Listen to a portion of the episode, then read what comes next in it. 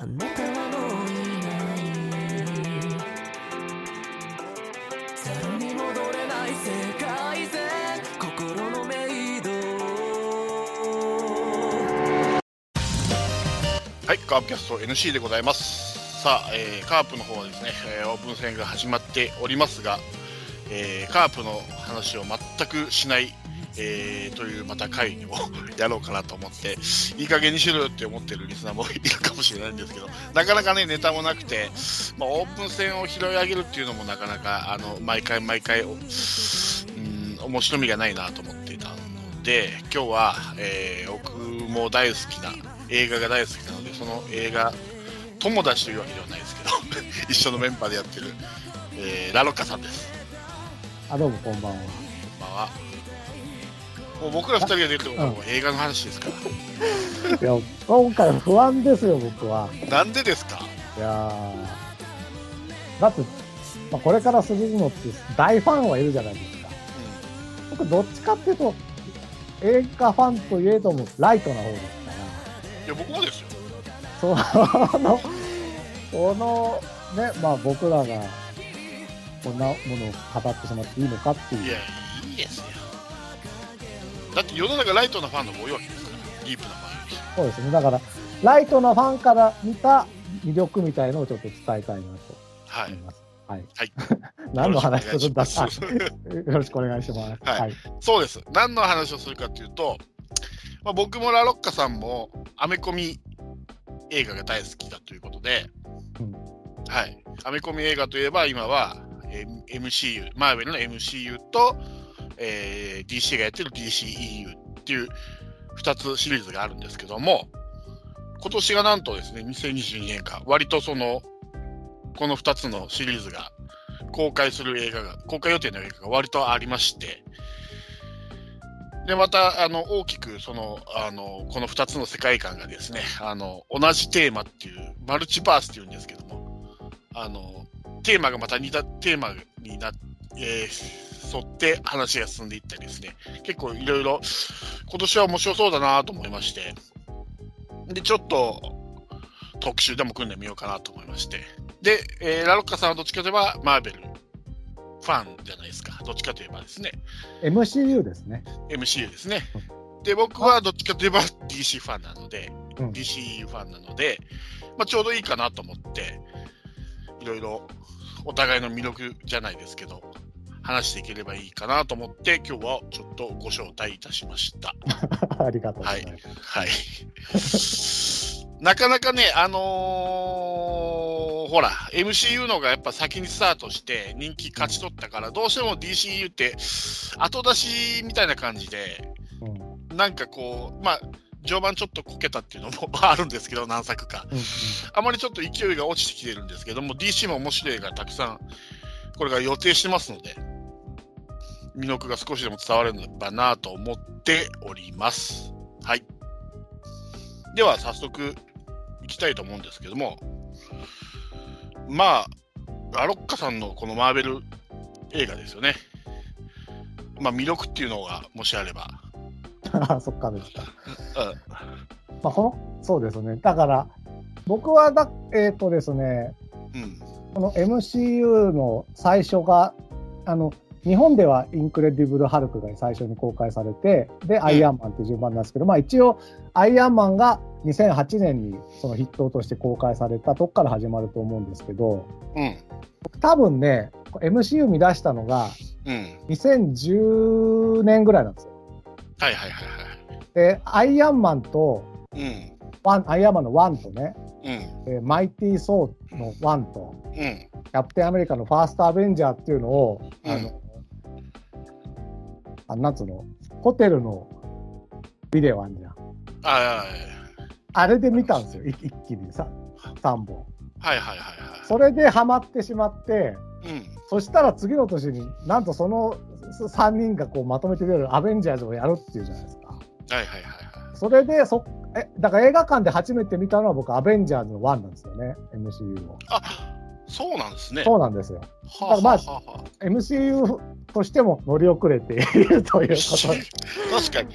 うん、ただ、はいはいはい。やっぱりね、だから最初にそのね、あのホテルの、あの、なんていうの、あれ、あのペイチャンネルで、ペイチャンネルで。ペイチャンネルで、まあ、そんなの見る人は珍しいとは思うんですけれどもね、本当ね、3つボンボンボンってやって、なんか見ちゃったんだよね。で、でやっぱりですね、うん。あの、後から思うとね、うん。その、マーベルコミックス、マーベルコミックが好きな人は多分、すとてもおなじみな、あの、キャラクターだったんだろうけど、うん。また僕はマーベルコミックなんか見てなかったから、うん。もう完全なニューキャラなんですよ。うん。ニューキャラの新しいなんかすごい話、なんかシリーズが始まったって感じでね、うん。そこで、あの、受け止めて、うん。それがやっぱり良かったんじゃないかな。まずその、おつかみとして。で、これすごい幸運なんだなと思ったのは、ーうん。要は、多分ね、普通に考えれば、うん。スパイダーマンを入れたかったと思うんですよ。はい制作陣で。だって、マーベルといえばススパイダーマンで、それは僕、マーベルコミック知らなくても、それだけは知ってましたからね。はいはいはい。だから、多分入れたかったんだけど、マーベルの版権がなかったんだよね、この時に、その、そうですね。ソニーが持ってましたね。マーベルスタジオが。うん。それがね、僕はすげえ幸運で、だから、もしかしたら、スパイダーマンから始まって、まあ、うんススパイダーマンと愉快な仲間たちみたいな感じで、な感じでね、フェーズ、フェーズ1というか、最初のアベンジャーズみたいなのに切ってったら、僕はね、そこまでのめり込まなかったと思うんですよ。うん。で、多分ね、そのライトなファンも、映画ファンも、そういう人が多いんじゃないかなと思って、やっぱり新しいもの見たいですよ。うん。もう、ええ加減、まあ、DC でいうと、バットマンとかさ、スーパーマンとかもいいけど、やっぱり、どっちかっていうと、人間として、人としてというか分かんないけど、まあ、そうね。ええ映画ファンとして新しいものを見たくて、で、新しいものがね、で、しかも、その当時ね、まあ、DC でだと2008年に、アイアンマンと同じ年にね、あの、ダークナイトそうですね。で、マーベルの別の20世紀フォックスの方だと、X メンっていう、X メンシリーズが作られてて、そうですでね。、で、さっき言ってくれたあの、トニーではスパイダーマンシリーズがその2008年当時で作られてて、うん。比較的全部暗いんですよ。うん。暗いっす。暗いでしょ？そこにね、やっぱね、アイアンマンマイティーソーって来たのはね、わ、ほんとね、あの、ちっちゃいテレビでね、ホテルで見たけど、なんて楽しいんだろう、この人たちはと思って、うん。この明るいキャラクターがね、やっぱりね、うん。とにかくそれに僕は掴まれたわけですわ。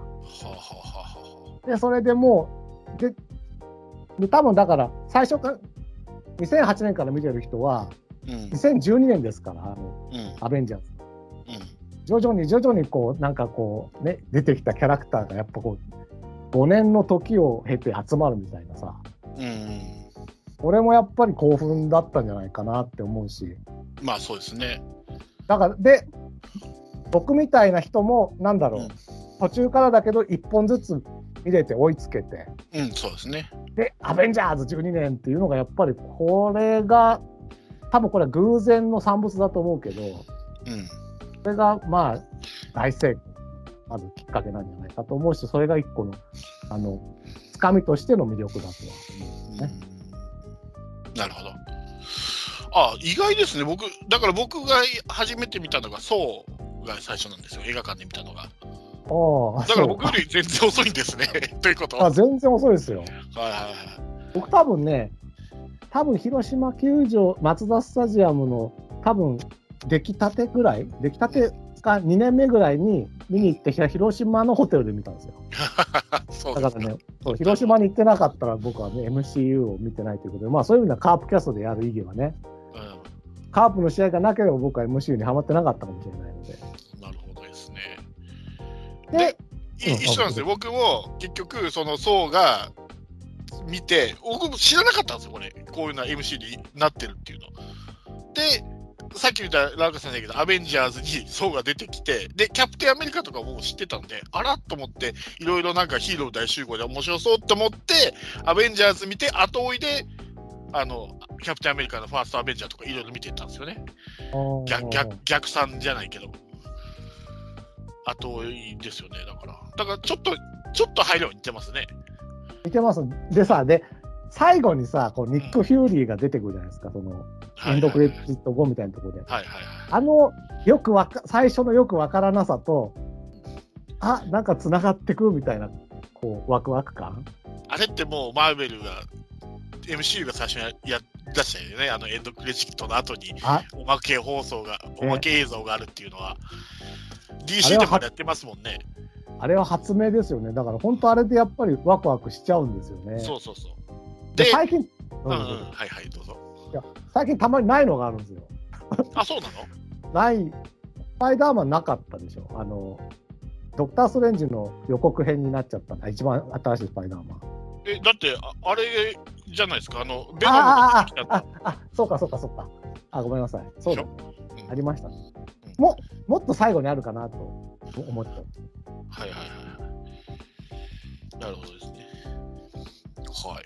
あそうだな、あれだ。ちょっとまず、マーベルと DC がまだよく分かってない人に、ちょっと 軽くあ、そうか。あの、説明やりますね、これね。じゃあ、その後でもうもう一個の魅力言っていいですか？はいはい。すいませんね、順番がぐちゃぐちゃになりました。はい。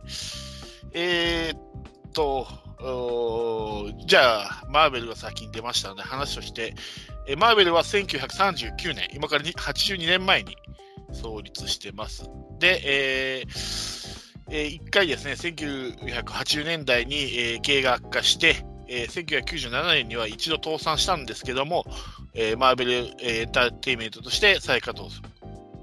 するも、えー経営があまり振るわず、えー2009年にウォルト・ディズニーカンパニーに買収されます。そこからまあ今の MCU シリーズができてきて、だいぶ盛り返してきたんですけども、で、主なヒーローとしてはキャプテンアメリカ、で、先ほども話が出たスパイダーマン、アイアンマン、ハルクとか、まあ、あー違うシリーズですけど、X メン、デアデビル、ファンタスティック4とかゴーストライダーが、まあ、マーベルコミックの主要な、まあ、ヒーローですかね。うんで、日本の公開映画は約6現在60本公開されてます。MCU を含めて。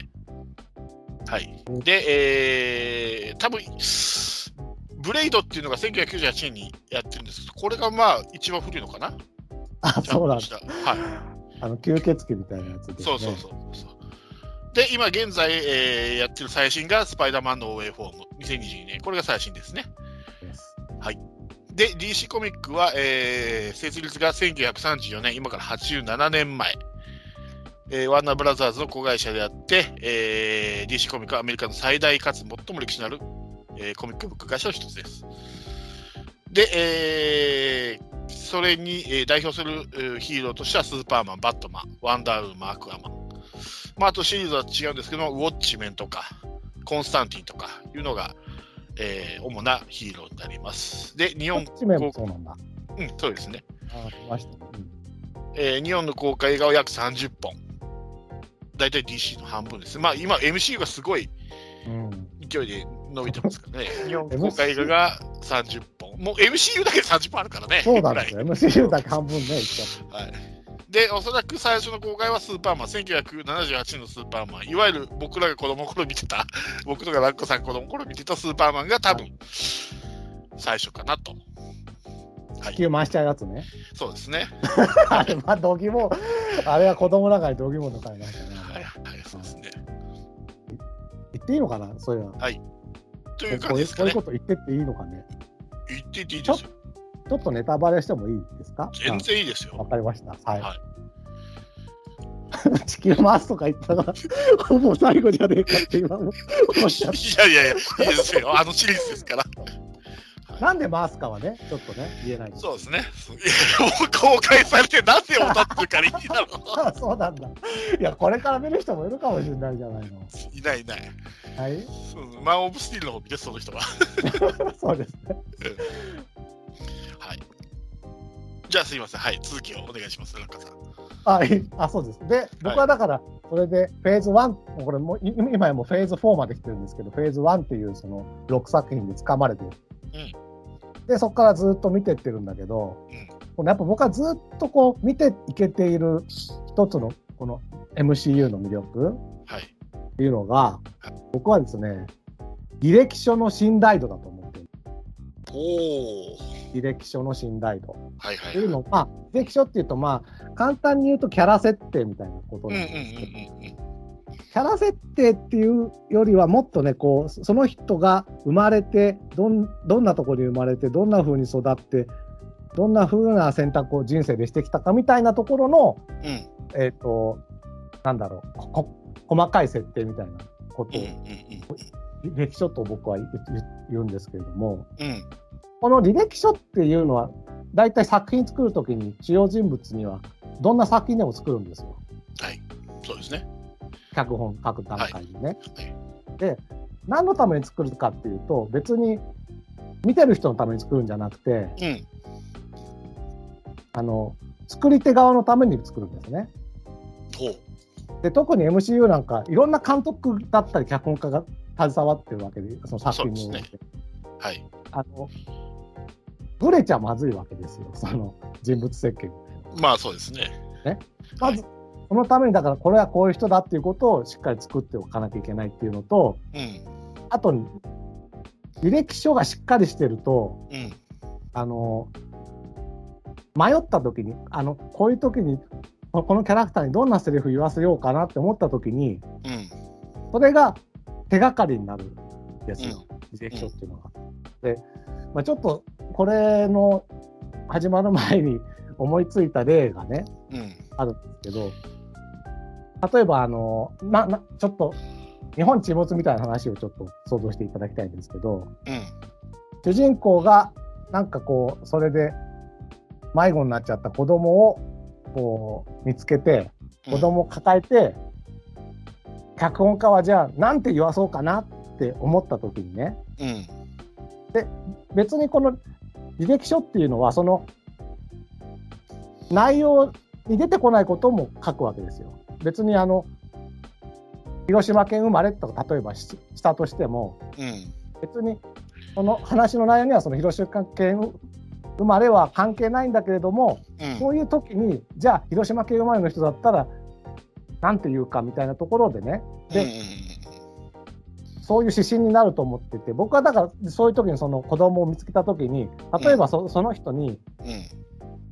母子家庭みたいな設定をつけていったらねうん。で僕は脚本家であこの子供を見つけた時に抱えた時に何て言わそうと思った時にうん。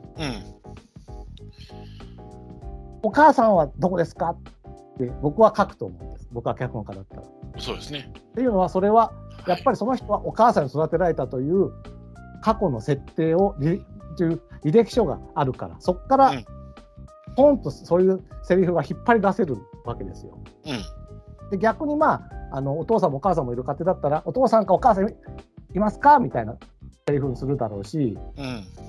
父子家庭っていう設定にしていたらお父さんいますか？みたいな設定っていう脚本に僕は書くと思うんですよ。うん。でもそその父子家庭だ母子家庭だっていうのはもう別にその作り手がそういう時にどういうセリフを書かせない書かせるかとかどういう行動を取らせるかっていう指針なんだけれどもうん。見てる方がさうん。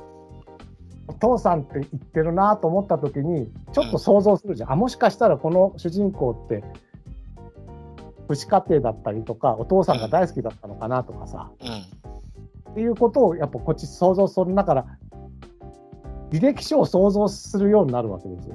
なるほっていうのが僕はこの MCU っていうのはど。とても素晴らしいと思ってて、うん。あのねあまりねそのこのきょ登場人物の履歴書の全容は出してこないんです実はこれ全体的に。うん。特にあのナターシャなんかずっと謎キャラだったんですよね。そうですね。でやっと最近になってあこういう人だったんだっていうのも出てくるようになったんだけども。うん。で出てこないんだけれどもちょっとしたそのナターシャのセリフだったりとか行動に見え隠れするのよ。うん、わかりますその裏裏がわかるってことですね。そのセリフとか行動によって、あこういう人生を歩んできたんだろうなとか、こういう考えなんだろうなっていうのが多くは語らないけど、わかるってことですよね。わかるうん。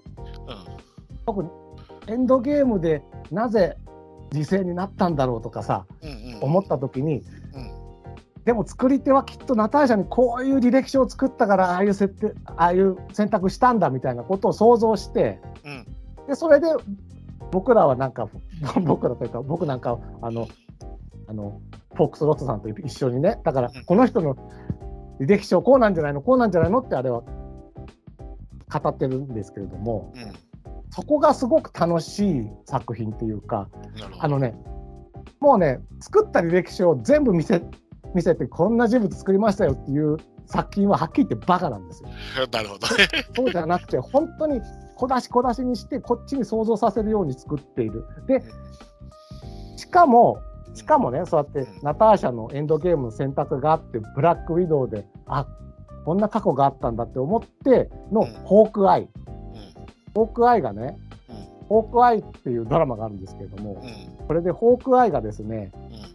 ナターシャの妹のエレーナが出てくるんですけどね、ホークアイには。うん。エレーナに最後の最後までうん。合わせない作りにしたんです。うん。これはね、本当にナターシャの履歴書をしっかり作って、そこからエレーナの履歴書をしっかり作って、うん。でそこからホークアイの履歴書もしっかり作ってるからこそ、うん。最後にしか合わせられないっていう、もうね、それしかなかったわけです。もう作り手はそのもうそうするしか、どんなにドラマチックな物語を書きたくて、本当はね、エレーナと崩壊を最初の方に合わせた方が、もしかしたらドラマチックになる展開があったかもしれないんだけれども、うん。合わせない、合わせられなかった、それはしっかり履歴書を作ってるからっていう、ここのね、信頼度なんですよ。うん。なるほど。要はね、そのなんで僕らがホークアイとかブラックウィドウとか、うんそのななナターシャの報道を見見て、語りたくなるかっていうと、ちゃんとした履歴書があるだろう。うん。だからこの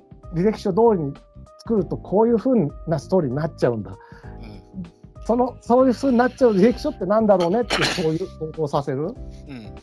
このね素晴らしさなんですよ。それは非常に分かる話で、うんそれがブレちゃったのが DCU なんですよね。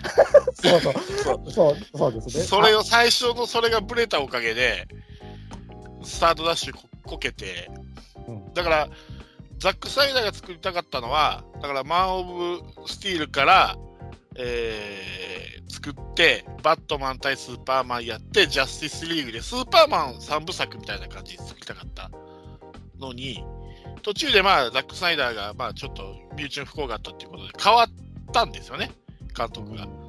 で、そうすると、今までその、バットマンの話って、じゃあ、じゃあ、ごめんなさい、ブラックサイダーの話って、もともとそんな明るい話じゃないんですよ、あの人のあ作る映画っていうのは。うんあのあの人の評価されるっていうのは、映像がとてもあの綺麗っていうことと、あの役者配、配役が素晴らしい、マッチしてるっていう、イメージとマッチしてることが多いっていうので、まあ、評価されてるんですけど、それで、まあ、マン・オブ・スティールとバットマン対スーパーマン、ちょっと暗い話がついたわけですよ。で、そこでちょっと一瞬、その、あのー MCU と比べて、ちょっと暗いぞと。で、ちょっと客足が落ちたところで、ジャスティスリーグでガラッと話の、あれを、方向性を変えてしまったので、そこが失敗したんです。ブレたんですよね。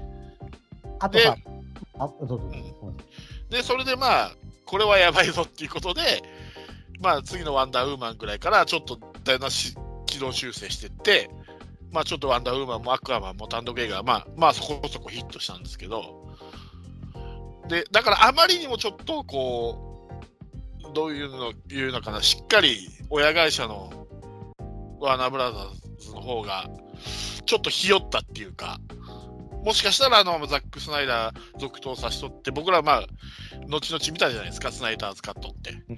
まあ、あれはすごい面白かったんですよ。僕の中でかなり評価高い映画だったんですけども。で、やっぱりそっちの方がファンが多いんですよね。あの、劇場版のジャスティスリーグより。だからそこがブレないのが MCU で、ブレちゃったのが DCU なんだろうなと思って、そこが非常に残念なんですよね。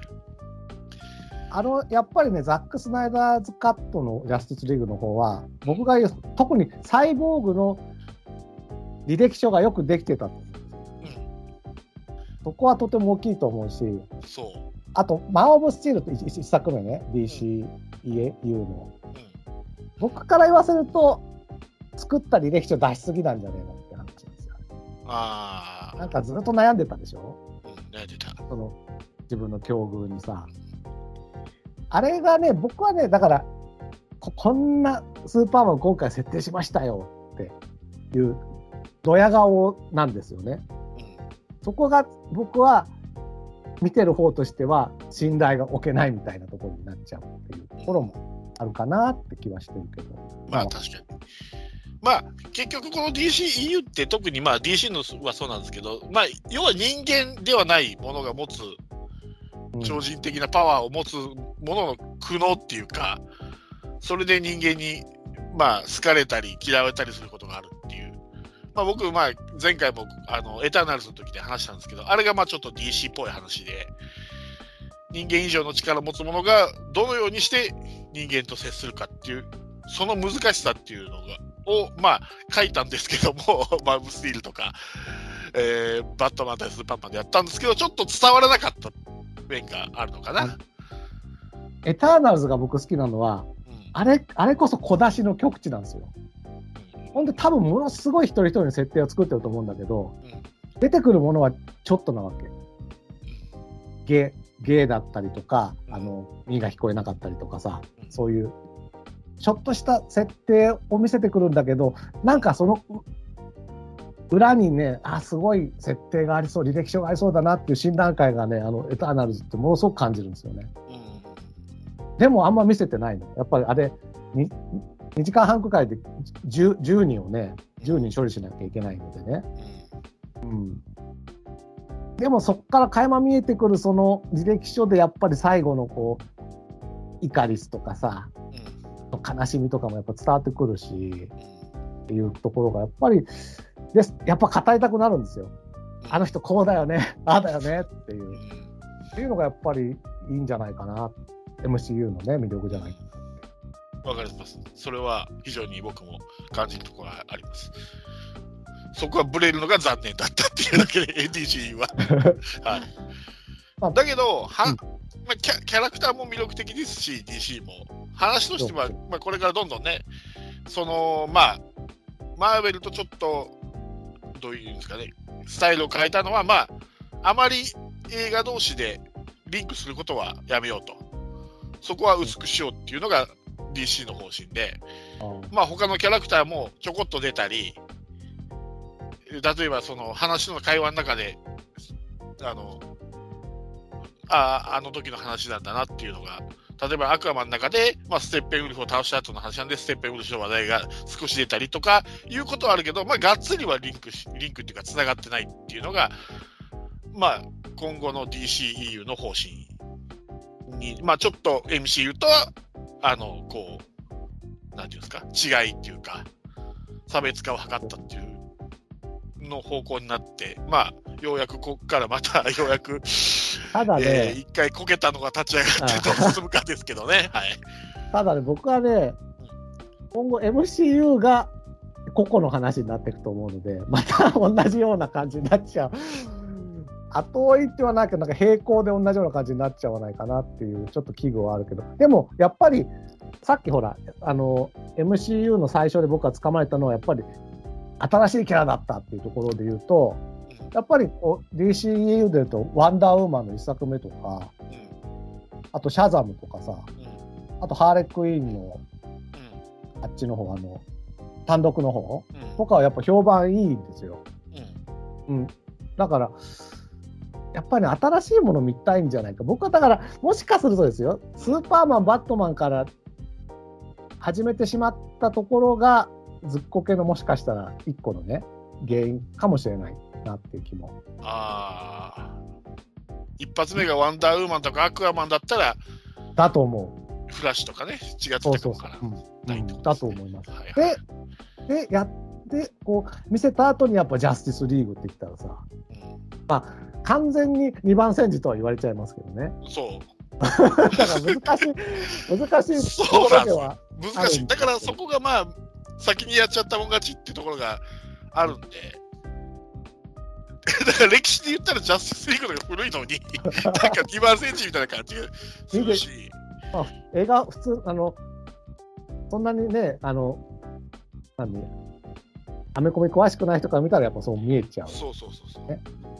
で、今後 DCU もマルチバースが出てくるんですけど、これも MCU が先にやっちゃったんで、どうしてもこれはマルチバース誰で出てるんですか？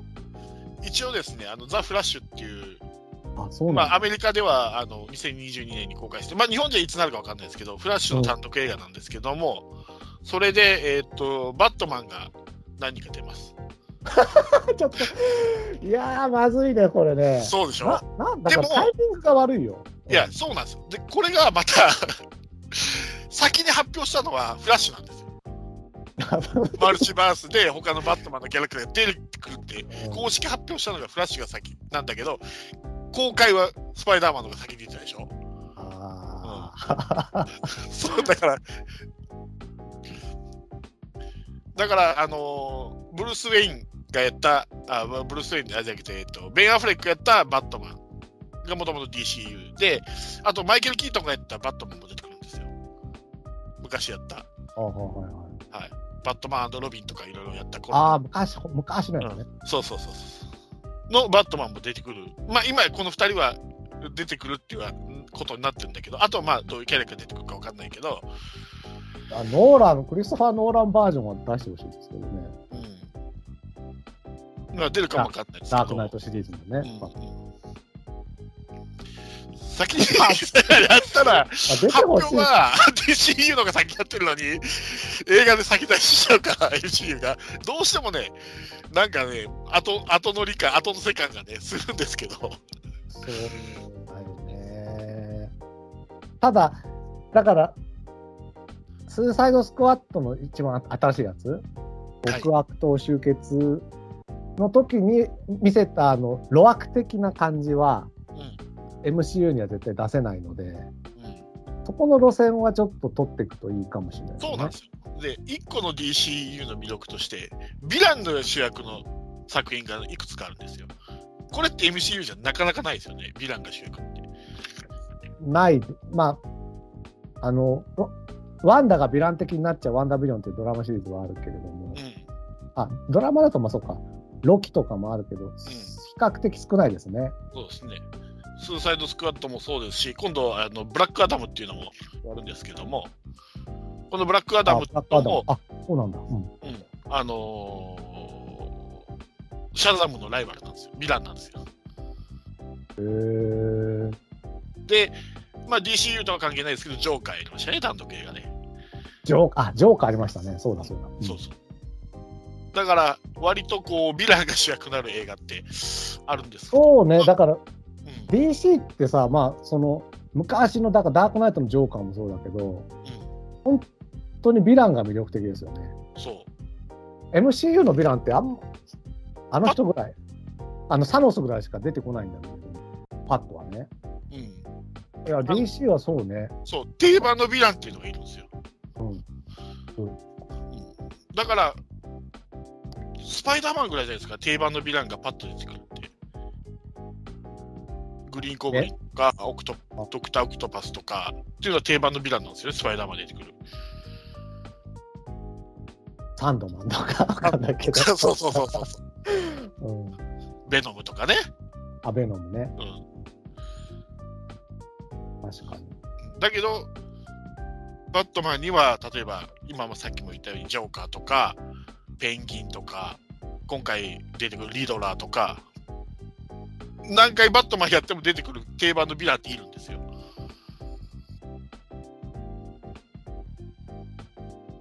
だからそこを、こう、DCU はもっとこう、そうだね。表に出し魅力的に作れば、だいぶ差別化ができると思うんですけどね、あれにも出てきたもん。ザック・スナイダーズカットにも出てきましたもんね、ジョーカーが。ジョークできますね。びっくりしましたけど。はい。それこそエンドクレジットの後の、よよよくは分からなかったんだけれども、まあ、出てきたと思って。あ確かにな、えーブラックアダムもそうなんだ、ヴィランなんだ。そうですよ。タイトルだけはチェックしたんですけど。うんえーバッドガールは？バッドガールは、えーヒーローです。ああ、バットマンか。そうか、バットマンとバットガールか、そうかそうか。そうそうそう。まあでも、バットマンも、なんつうの、なんかこう、市民にはどっちって思われてますしね。そう味方なの、味方じゃないのみたいなね。うん。なるほどな。まあ、スーパーマンも怖かったしね。スーパーマンが洗脳されてるみたいなの怖かったですもんね。そうそうそうそう。闇落ちバージョンスーパーマン出てましたからね。あれやばいよね、地球にいたら。逆に迷惑だみたいなのが、スーパーマンいたしな。だからちょうどあの、あれですよね。アベンジャーズでいうところのウルトロンの時に、うんうんうん。スタークが見たじゃないですか、夢悪夢を。なんかアベンジャーズが全滅してる夢を。あれみたいなもんですよね、あのザック・スナイダーの場合の。あれも夢だったじゃないですか、ブルース・ウェインの。うんうんうんうんうん。スーパーマンが闇落ちして、みあのみんな死んでね、ハーレークイーンとかも死んで、っていう世界だったんで、あの時は。そう。ああ、なるほそうなんですよね。意外とこれは、ヴィランの主役になってるっていうのは、意外とみんな いてないようで、気づあ気づいてるようで気づいてないっていうか。ど。MCU で言うと、うん。あの、5月にあるドクター・ストレンジの新作が、うん。どうもドクター・ストレンジが闇落ちしてそうな雰囲気があるんですけどね。MOM ね。うん。あれは、あれじゃないですか、マルチバースのドクター・ストレンジじゃないですか？いや、だと思います。うんだと思う。うんあれ、あの、アニメの What If に出てくるんですよ。完全闇落ちドクター・ストレンジっていうのそれは恐ろしいですよ、スーパーマン並みに。はいはいはいはい。だから結構、だから、どっちが先とは言えないけど、うん似た設定多いですよね。いや、そうですよ。キャラクターもね、多いです。多いよね。フラッシュと、あの、なんだっけ、あの、X メン出てくるやつ。ね、あの、早く動くやつもそうだしね。うん。シルバークイックね。そう。あと、エターナーズでスーパーマンやみたいなやつ出てきたしね。そう。目からビーム出すやつでしょ。そう。まあ、バットマンとアイアンマンはまあ、陽と陰とはほぼ同じような設定。そうですね。金持ち社長ですからね。そうそう。で、自分で作るですからね。そう そうそうそう。いやー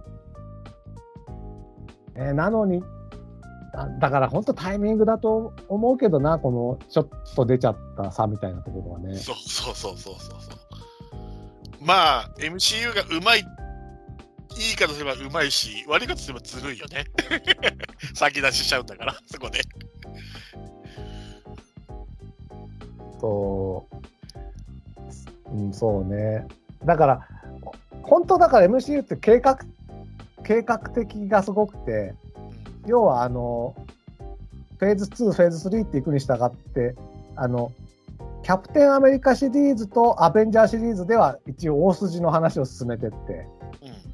うん。で、それ以外でいろんなサイドストーリーをボンボン出してきて、うん。で、そのボンボンボンボン出してきたのを最後、インティフィインフィニティ・ウォーのエンドゲームなんでわーって集めてくるっていう、超計画的で、うん。その辺はす本当に隙がないんですよね。そうですね。最最後のエンドゲームなんて、ただの最後、ヤンキーの喧嘩ですからね。最後だけ、アイアンドローみたいな。そうそうそう。ハイアンドローとか、あの、クローズみたいな感じ。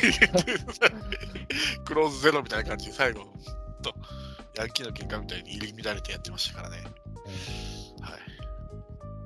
まあただだから、あそこで5年を巻き戻してしまったというか、地球なん、本当はいなくなってしまった5年間の人を復活させてしまったっていうところが、こう、いい今その歪みを一生懸命フェーズ4でやってるんですよね。どうその歪みを解消するかみたいな話が大体出てきてるから。そうですね。だから本当ね、もうずっとつながって、本当に一緒に、一緒に困ってる感じがするんですよ。うん。確かにみんな帰ってきたのは良かったけど、でも揉めるよねって。モビルでしょうね。そうなんです。だから、だからそういう意味で、本当じ実社会ともつながってるみたいなね、設定もある。DC はだからそこがまだ、そこがまだ見えてこないみたいなこそうですね。とある。うん一応、まあ、あのーダークサイドっていうヴィランは、まあ、MCU でいうサノス的なヴィランは登場してきて、まあ、これがまあ、今、一応のラスボスなんだろうなっていうのがあるんですけども、ここからどうやって登場させるかですね。一回ちょろっと出たのかな？劇場版のジャスティスリーグだったら言葉、名前だけ出たんですけども、ザック・スナイダー版でようやくその姿形も出たんですけども、一応ザック・スナイダー版は DCU の正式なナンバリングではないっていうことになっているので、どうするのかなっていうのも、まあありますよね。多分、ラスボスみたいなのは登場させないといけないと思うんで、どこかではですね。あの、サイボーグが出てくる映画がなさそうなんですけど、今後。だ出てこサイボーグの単独映画も一応は計画計画はされてるみたいですよ。いだだからさうん、うんどうぞいや、ジャスティスリーグやったんだからさ、どんどん出していかないとみんな忘れられちゃうよって思うんだよ、ね。そうなんです、そうなんです、そう、それ。そうなんですよ。まあ、ただ、まあ、言い訳じゃないですけど、ちょっと、まあ、今のこのコロナ禍で、フラッシュとかの撮影も、ちょっとクランクインが遅くなったりしてるんですよ。もう、実は映画、劇場公開してもいいはずだったんですよね、予定で言うと。そもそもの計画で言うと。だけど、いろいろその、そういうこともあって、まあ、クランクインが遅くなったので、ちょっと今頃なって劇場公開とかなってるんですけどね、だいぶ経って。ジャスティスリーグの一作目というか、あの、通の劇場版の方が2017年でしょ？そうですよ。でもう、そっからあれですよ、あの、2017なんて MCU は1、2、で2018が1、2、3本あって、2019が1、2、3本。だから8本作ってるのに、う2本しか作ってないんですよん。すいません。やっぱり、まあ、シャザムって、しかも、アクアマンはやったんですよね、2018年に。でも、その時シャザムで出てこないじゃんってやつじゃないですか。そうですね。こうまあで、結局、2019年っつったら、DC で言ったら、もう、ジョーカーにかっさられちゃってね。そうそう。ね 話題ね。なんか、こううまくね、まあでしょ？フラッシュはもうちょっと早く作った方が良かったと思います、そうですね。。多分フラッシュは多分、去年、そもそもの予定だったら去年ぐらいだったかな確か公開が。本来、順調に撮影が予定通り行ってればでも遅いよね、去年でも。遅い。4年後ですからね。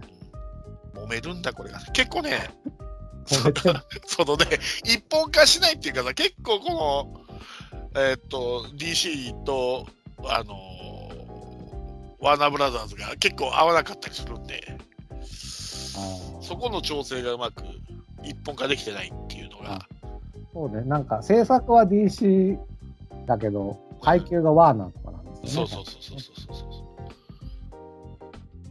う。マーベルスタジオみたいにこう一本化できてないので、なかなか脚本で揉めたり、監督で揉めたり、いろいろありありますんで、どうしても遅くなるんですよね、これが。そう。あの、なんか MCU ってね、どんどん新人というか、その、新しいとこから抜擢してくるんですよ。うんだから、お大御所とかじゃなくてね。そこも結構、ポンポンポンポン作れるというか、ところもあるんじゃないだから、揉めたらもう切っちゃうみたいなところもあるのかもしれないですしね。うんそうですね。まあ、あの、ジェームス、がんね、なんかちょっと、ちょっと問題あったら、もう、ざっと切っちゃうみたいなことする。そこはちょっと、あの、負の面でもあるんだけそうそうそう。まあ、おかげでうちあれで助かったんですけどね。ど、DC がね。いやー、確かに面白かったもんね、スーサイドスクワット。うーん、まあ、どう、だから、どうなんですか？そそもそも DCEU を始めてしまったことに、ちょっと後悔みたいなのないですかね？それはないのかな？後悔はないでしょう。もうちょっとしっかりしてくれとは思うけど。いや、僕は遅いなと思ったからです。アイアンマンがだって2008年でしょ？マン・オブ・スティールが2013年です。その間5年ありますからね。うん。ちょっと遅いだろうって思ったぐらいです、僕は。まあだから、そ人気作のバッダークナイトシリーズが2012年まであったんですよ。ダークナイトライジングで。だからそここまでは待ってたのかもしれないけど。うん、そうですね。いや、だからもうそのダークナイトを取り込んでもよかったんですよ、もともと。バットマンをそのままね。まあ僕は好きですよ。ベアフレックとブルース・ウェインは好きですけど、一番僕、ブルース・ウェインの役やった中で一番好きなんですよ。ベアフレックが、ああバットマンがね。だけど、せっかくあのダークナイト3部作で人気、まあ一応ヒット作じゃないですか、3部作とも。それも巻き込んでもよかったのかなとか、い今は思ってますけどね。その人気をそのまま。まあでもな、ダークナイト3部作ってバットマンが主役じゃないですよね。はっきり言って。バットマン主役ですよ。いやー、ジョーカーだったり、あの、ライジングの方は、あの、マスクのやつの方がメインじゃない？メインですか？なんだ、主役を食っちゃってるっていうのかな、じゃあ。ああ、いや、確かにダークナイトのジョーカーは 確かに食っちゃってるけど、だってさ、ダークナイトライジングなんかずーっとなんか、地下牢みたいなところにいたじゃん、しばらくみ。たいな。早く出てこいよ長かったんですよ、あの映画、しかもね。長い割に3分の1ぐらいはあそこいたんじゃないかな。そうそうそうそう。松本人志の、なんだっけ、あの初期の映画にすげえそ、なんか似たようなのがあって、なんか松本人志の映画見てたなと思った記憶はあるんで、そのダダークナイトライジング。まあうんわかりました。はい。はいちなみに、うんマロッカさん、マーベルで好きなキャラクターは誰ですか？ああ、そう、いや、それ聞かれると思って一応ベスト5作ったんですけあ、もう5人もいんの？ど。いや、いや、あげようと思ったらいっぱいいる。あでもそそれでも、あ頑張って絞った方絞った方。はい。じゃあまず一人も教えてください。5位はですね、あの、マイティー・ソーから、ダーシー・ルイス。誰？メガネのね、メガネの科学者の助手みたいなやってた女の子なんですけれども、はいはいはい。これがね、とまあ、比較的コメディリリーフというか、あの、まあ、シェア主人公の後ろでいろいろ協力してくれる役なんだけど、あの、ワンダービジョンっていうの、ドラマシリーズにも出てくるんですよ。うん。で、超常現象とうん。人間界を実はすごくつなぐ役なんです、この人。はいはいはいでしかもチャーミング。うん。だから、我々がちょっと疑問に思ってることを説明してくれたりとかいうこともあるし、あとなんかこう、向こう側とのいい感じのつなぎ役、あの、僕だから前なななんかで言ったのは、あの、名探偵コナンのうん。灰原さんっているじゃないですか。ああ、はい。あの役割をしてくれるんですよ。なるほど。なんかちょうどいい感じで主人公を助けてくれるみたいな。あちょっとお茶目な女、まあ、灰原さんはちょそんなにお茶目じゃないけども。あそこのスタンスの人が僕好きでね、とても。このダーシー・ルイスはぜひずっと出てきてほしいなと、今後もね。あんまり出てこないとは思うんだけど。っていうのが、まあ、じゃあ第5位ということで。はい。で第4位は、えーブラックパンサーからですね。迷ってんだよね。うん。2人っていい？5人もいるのにさらに2人出てくるの？あの、どうぞ。オコエとシュリ。ああ、なるほど。オコエはかっこいい。もう、あの人、全然主役出てこない。もう戦場にいたら僕は、あの人の後ろにずっとこう、守ってもらいたい。はいはいはい。で、趣里はやっぱりさ、女の子で、あの、科学通みたいな感じ。で、多分今後主役になってくるんじゃないかっていう話じゃないなるほどね。うん趣里は本当目が離せないなっていうことで、第4位ですね。まあ、あの、主役級いないよ。あ、そうですか。次主役級かな？3位はですね、はい。ワンダ。あスカーレット・ウィッチのワンダ。これはですね、まあ、これはね。これはね、あの、本編、本編よりもね、ワンダービジョンのドラマを見るとね、もうどうしようもなく愛おしくなりますよ。ワンダービジョン。すいません、見てないです。なんで、なんでビジョンとあんな恋仲になったのっていうのがね、まあ、まあ、もう本当に、ワンダービジョン、ぜひ見てほしい。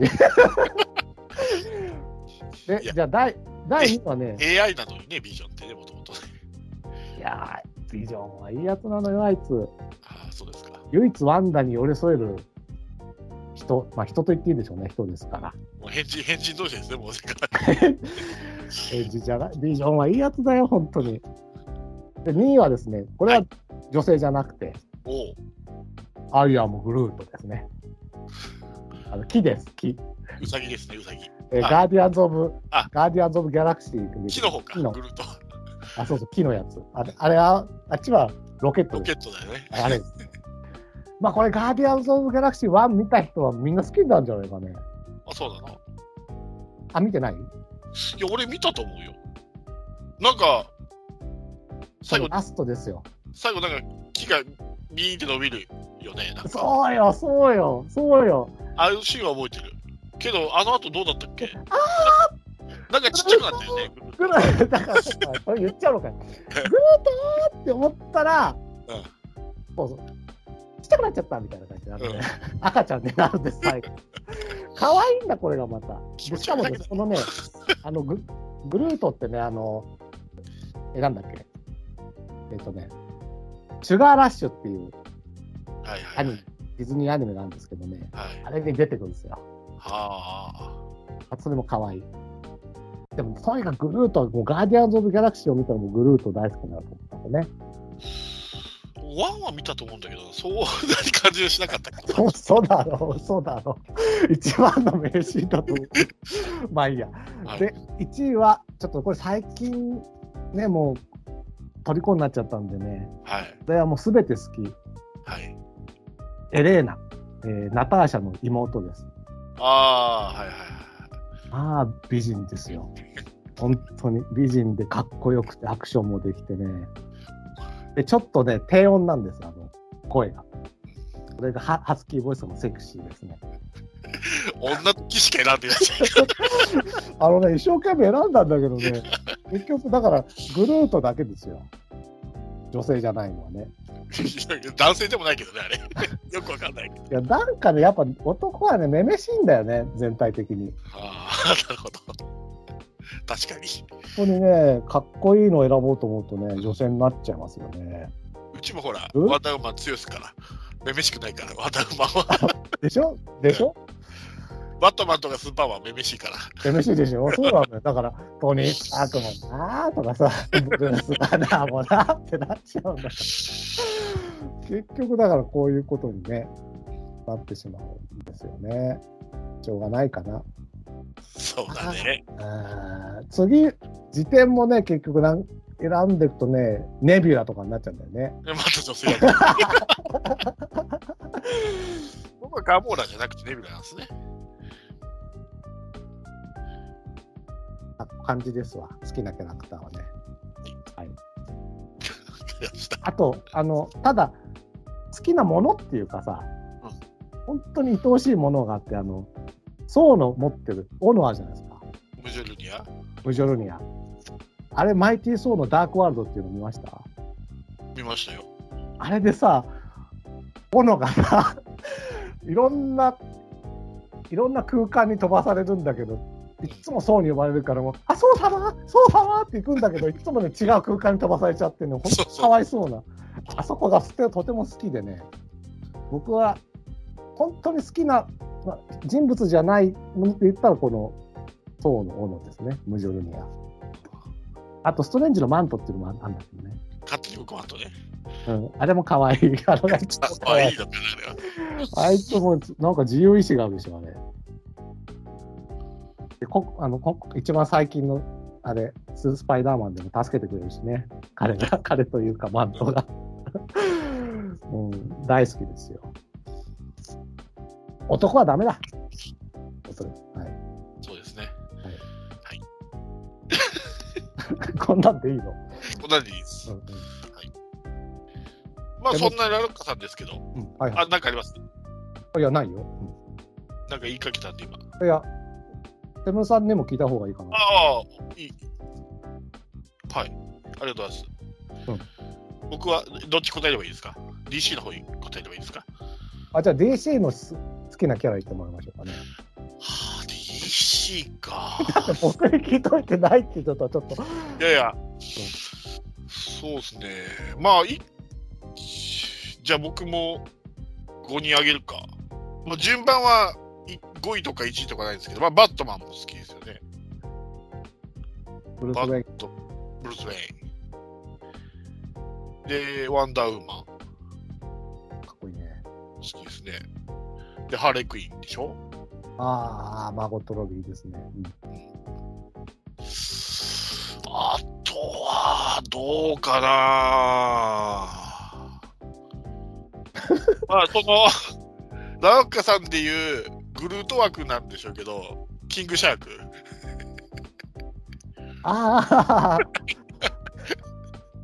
わかる？キングシャーク。あ、なんだっけ？あの、アクアマン出てくるやつでしょ？違うよ。あれブラックバンダー。キングシャークはあれだ。スーサイドスクエット出てくるじゃん。あのあわかりました、わかりました。あはいはいはいはいはい。わかりました。わかった。あれか。あ、そう、スーサイドスクワットにはいいキャラいっぱい出てきますよね。は、誰かな。もうちょっと活躍見てみたいのは、いやー、でもなー難しいな、あと一人。ゴードンゲージとかいないの？じゃないのゴードン・ゲージ。あの、DCU じゃなかったらコンスタンティンとか好きですね。わかんない。えー、いるんですね。うん。キアヌ・リーブスが演じた一回映画化になってるんですけどね。えー悪魔払い、エクソシストですね。基本的に、スタンティンっていうのは。あまり印象的な女性キャラみたいなのいないのか。ねえ。えーそれはもうあれでしょ。ああ、だからそのワンダーマンとアレクイーン。ハーレクイーンぐらいですよね。僕みたいに出てこないんじゃない？あと、まあ、ロイス・レント。そういやああの女優さんとても好きなんですけどね、あのメッセージとか映画出てたんだけど、いまいち、まだスーパーマンを好きになる感じがつかみきれてない、僕は。だから、はいはいはい。彼女の履歴書をつかみきれてないっていうんだから。確かに。はい、あれはあの、アクアマンのなんか、老名主みたいな、あの人結構いい感じどういう人あの、アクアマンを助けてくれるおじいちゃんみたいな人、なかったっけ？いましたよ。あの人はなかなか僕は好きでしたけどね。おお。感じ。グリーンコブリンの役やってた人でしょ？あ、そうそうそうそうそうそうそうそうだそうだそうだ。そうそうそうそう。DC と FC 両方出るっていう。とかどっかで見たと思ったいや、意外といるんですよ、これ。例えば、あの、あの、ジェームズ・ゴードンの役やってた人がいるんですけど、J.K. シモンズって。あれ、スパイダーマンにも出てたじゃないですか。ああれ、そうね、あの、編集長みたいな。そうそうそうそうだニュー。ニュースキャスターじゃないけど、グリーンバックでそうね、あの、ずっと MCU スパイではもしかしたらなってた。そうそうそうそう、ずっと悪口言っているスパイダーマン。あれ、ゴードンって JK シモンズでしたっけ？そうですよ。あの人、あれなんだよ、あの、あれ、あの、ドラムですげえス、パルタ教師の映画の怖え先生やるんで、なんだっけな。あの、ドラマをよ養成する映画があってね、ほめっめっちゃスパルタの怖い先生やるんですよ。あ、ごめんなさい。いや、いいですよ。あとは、誰かいるかな。意外、両方出てる人って。あといるかな。あえーっとね。えーっとね。あ、今度、あれが、えっと、しまだ、これ多分 MCU じゃないんですけど、もうビウスっていうのをやるんですよ、マーベルって。あ、やりますね。それがジャレット・レトーで、DCU じゃジョーカーやってますよね。あの、一番最近のやつ？最新のやつ？いや、最初、あの DCU のジョーカーだよ。最後出てきたでしょ、あの、ザック・スナイダー版に。ああ、ああ、ああ、ああ、あれ、ジャレット・はいはいレトーですから。うーんうんあと、あ、あれだ。まだ出てきてないですけど、マイケル・キートン。マルチャー、あマルチャーでしょ？スパイダーマンの。MJ のだったっけ？一作目のね、あの、ホームカミングの、そあ、そうだそうだそうだ。あれマイケル・キートンだったよね。こっちはバットマンですから。ヒンカーですから。まあ、だって監督もね、監督も、そう、相互で作ったりしてるわけだ。いや、だから分かんないですよ。こ今後さ、契約切れてるからさ、あのロバート・ダウニー・ジュニアが出てくるかもしれないですよ、DC。あ、出てくる。うん、なんか違うヒーローかヴィランとかでね、主役級もなんか両方出たりみたいなのがあるかもしれないですよね。これ面白いですよね。うん確かに。ちょっとトニー・スタークが強いよね、まだ。強いね。強いよね。まだススティーブ・ゾロヤーズやってた人の方がありかな。やっぱりあのシャーロック・ホームズとか見てもアイアンマンだと思っちゃうもんね。ね。でしょ？ちょっと強いんだよな、あの人。やっぱりね。うん。でも、そうなったら面白いですけどね。ちなみにそんなアロッカさんの好きな DC 映画、あ、DC 映画の方あですか？マーベル映画、マーベル映画先行きあマーベル。これもじゃあ、5位から。はい、こういうかまあ、あの、比較的あのね、それだけ見てもわかるっていうやつ。ああ、はいはいはいまず第5位はですね、はいフェーズ4、最近の、えっと、2021年の作品から、シャンチー、テンリングスの伝説。はい。これは素晴らしいですよ。もう、見てないな、僕。アクションのてんこ盛りって感じで、ジャッキー・チェンの映画みたいな感じ、じゃそうそう、カンフーアクションありね、CG のすごいのもありね、まあ、とにかくね、で最初のね、バスのアクションっていうのがあって、ここがまた美しく感動的なんですよね。本当これはね、別に MCU 映画とかいうことじゃなくて、本当単品で見ていいと思うぐらい。本当素晴らしかった。そのアクション映画として100点じゃないかと思いましたけどね。うんなるほどですね。で、はいな感じで5位と。はい。で、3位、あ、で、3位がね、2つはい。あるんですけど、はいこれはね、セットでね、はい。アントマンとはい。アントマンワスプ。うん。もうね、本当は僕はアントマンワスプが好きなんだけど、はい。これちょっとアントマン見ていただかないとうん。わかんないので、もうセットで見て、もうだから3位、同意率3位ということで、もうね、アントマンワスプのね、このね、大きな愛を感じていただきたい。うん。これ大きな愛の物語でね。はい。これってあの、すごいす、あの、アントマンだけに、話のスケールは結構小さい話なんですよ。うん。あの、エンドゲームだキャプテンアメリカだと比べるとね。うん。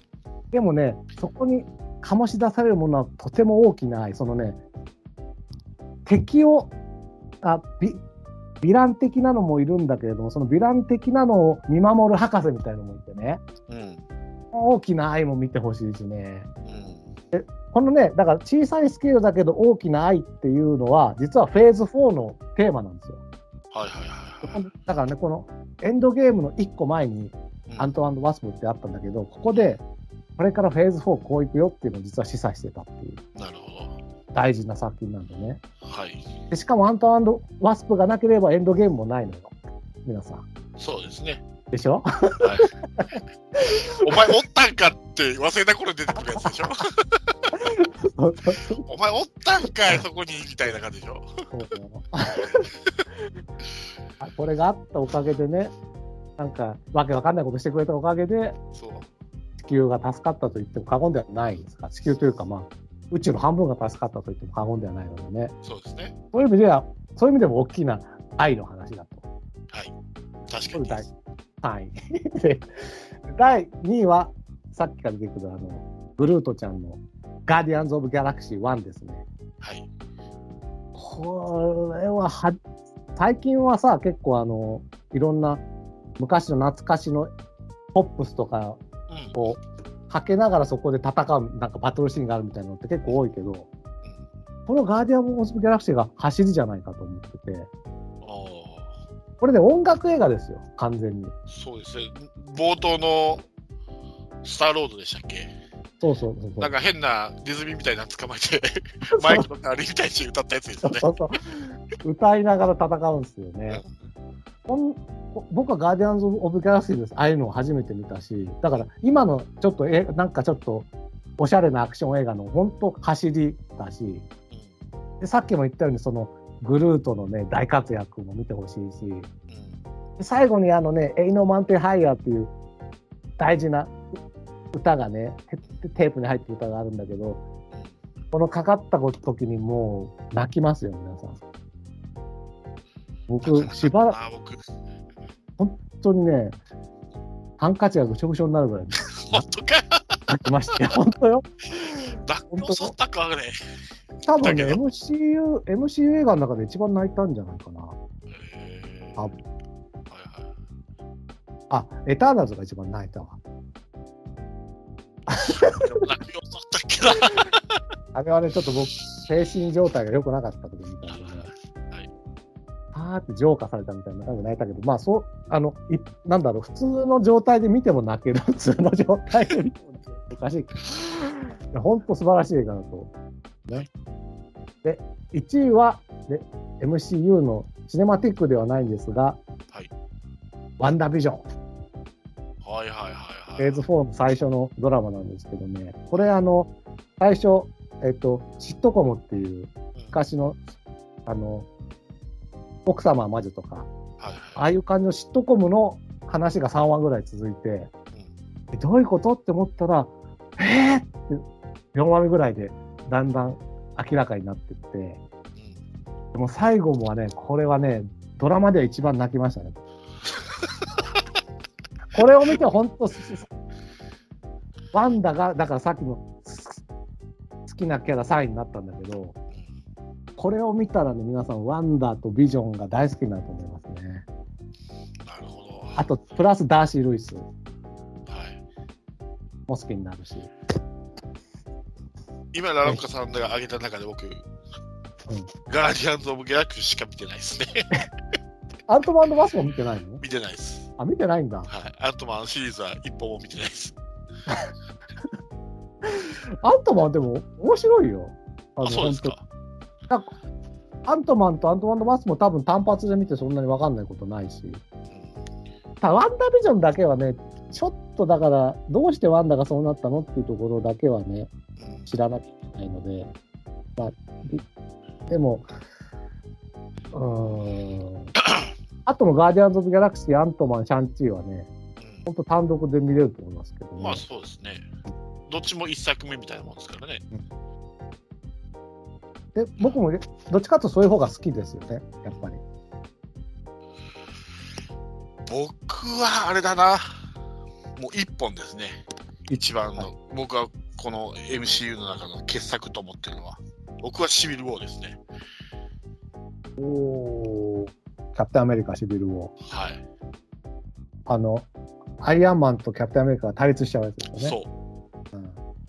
うんやっぱこう、同じ正義って言っても、やっぱ価値観、考え方が違うじゃないですか。そう。で、どっちの気持ちもわかるっていう、答えのない、ちょっと哲学的な感じが、とか雰囲気っていうのが僕、好きですね。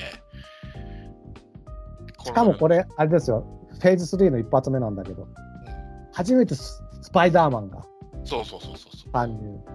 え、これ見てさ、アントマン見たいと思わなかった？あ、でかくなったね。そう、いや、あれびっくりしたんですよ。あのね、アントマン1はね、でっかくはなんなかった。うん。それが、え、でっかくはなれんの？って、あれはね、本当アントマン見てた人には驚きのなんですよ、あそこのシーン。あそうです僕、一番最初見たアントマンがあれなんで、あでっかくもなるんだ。いや、小さくなるっていう予備情報はあるんですよ、予備知識は。あでっかくもなるんだって、それはまあ小さくなるんだらでっかくもなれるよなって思ったぐらい。いや、あれは本当、劇場で、えって言ったもんね、僕。ぐらい驚く。あ、でも確かにな。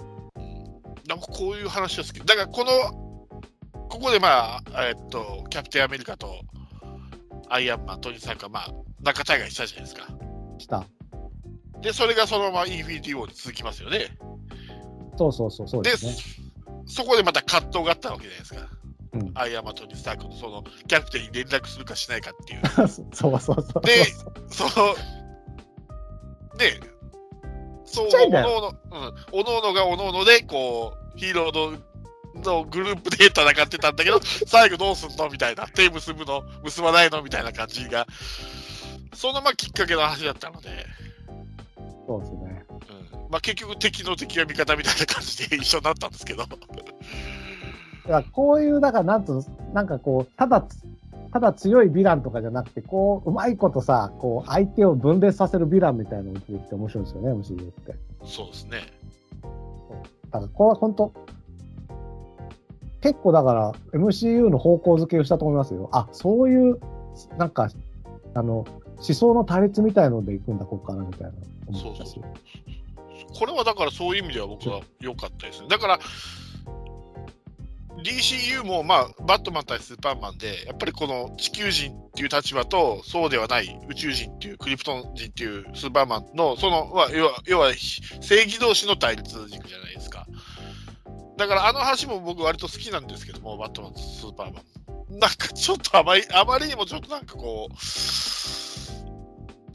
その割には瞬発力がなかったなと思って、ちょっと残念だったなと思ってるんですけど、やっぱり正義は全部よし、悪は全部悪いっていうだけじゃない話っていうのは僕は割と好きですね。あと、こう、集まったヒーロー同士が戦うみたいなのもね、そうそうそうそう。あれはちょっと見応えありますよね。見応えありますしね。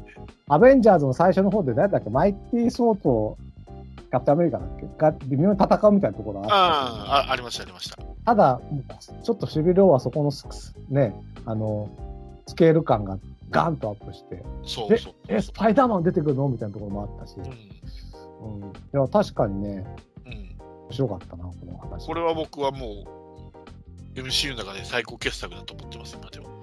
なるほど。うん。いいと思いますよ。そうだと思う。うん、あなんか、はい。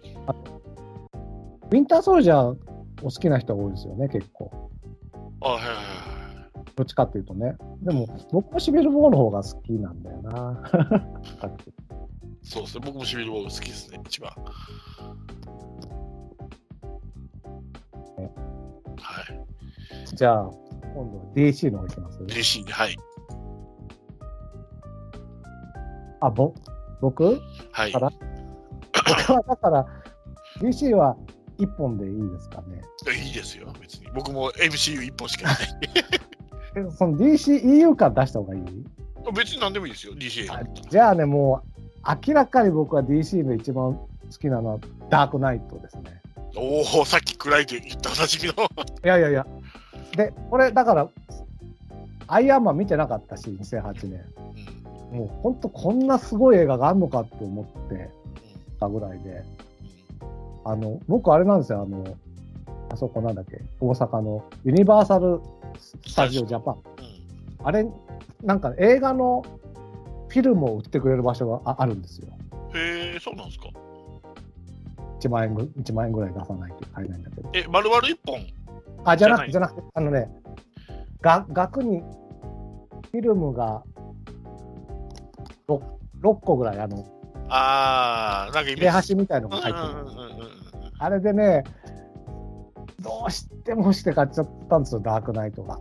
それぐらいす好きなんだから、うちに今、ダークナイトのあの、フィルムの額みたいのが飾ってあるんですけどね。おそれぐらい大好きで、やっぱすごかった。あの、なんか、それこそなんかこう、人間の、何、こう、心を試すみたいな、あるじゃん。ーうんうんあそこすげえなとか思いながら見て、どうし、自分だったらどうなしようとかさ、うん。であの、こう、悪に行っちゃう、なんか、なんだっけ、なんか、市長みたいなやつと、ああと、バットマンとの対比とかもすごかったし、いや、本当にね、ちょっと、うん、恐ろしくこ頭から離れない映画だったなと思って。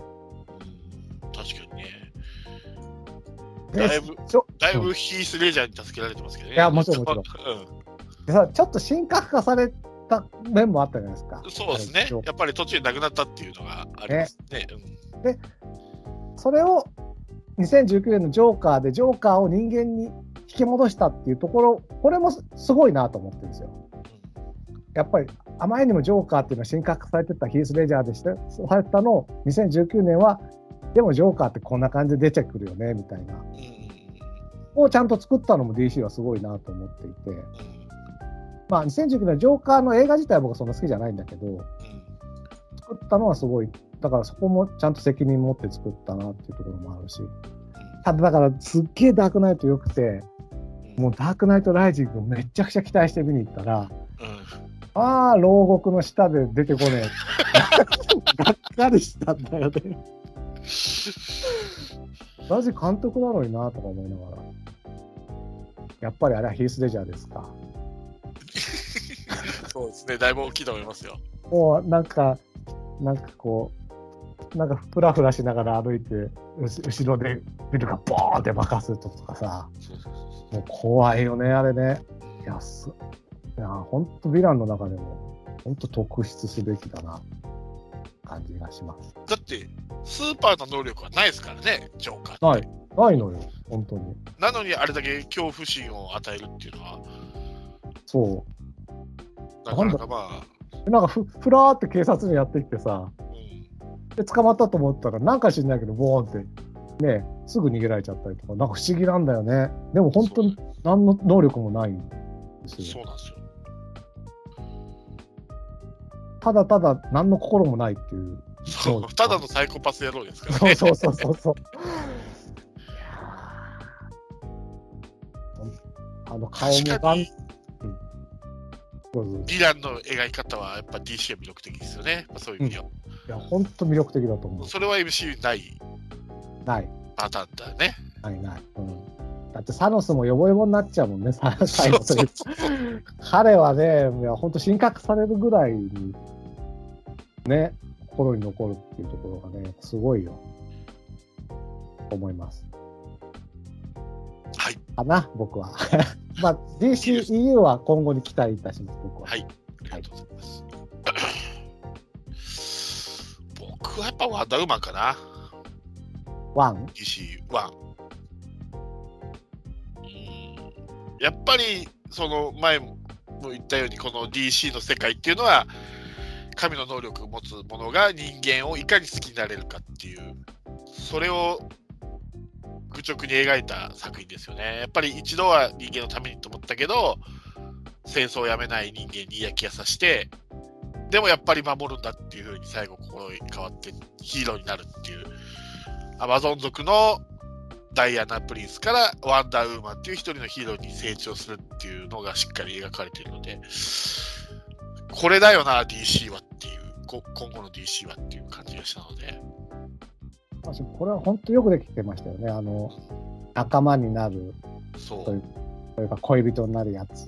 ね、あの、ああのグループの感じとかすげえ楽しかった。でも楽しかったけど、うわっみたいなね。そうそうそうそう。いや、本当よくできてたし。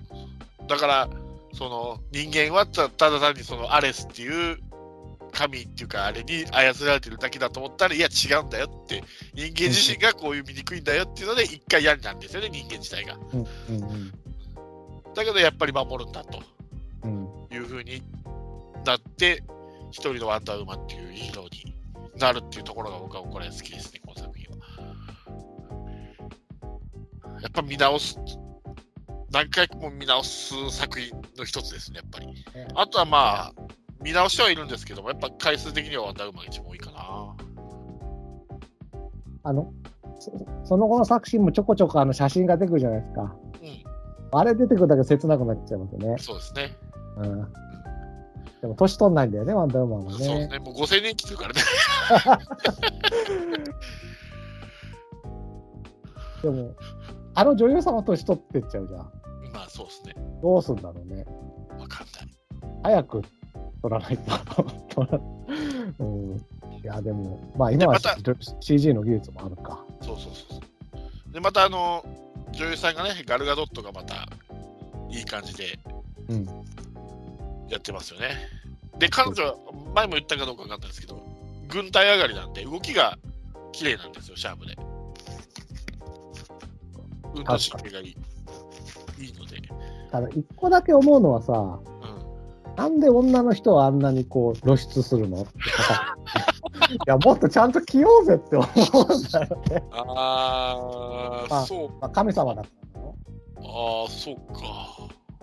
割と服着てるね、MCU の女性キャラは。まあそうです。まあそんなにね、だから、神的なのはいないけどね。まあ、もともと原作が結構露出高めの衣装ですからね。キャプテン・マーベルもちゃんとスーツは着てるもんね。着てるね。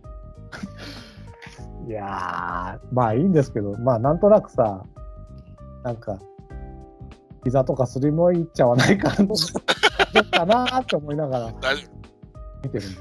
夫。5000年生きてるから大丈夫。すぐ治るのかね、あれ。治るよ、だって。神の力入ってる。なるほど。いやいや。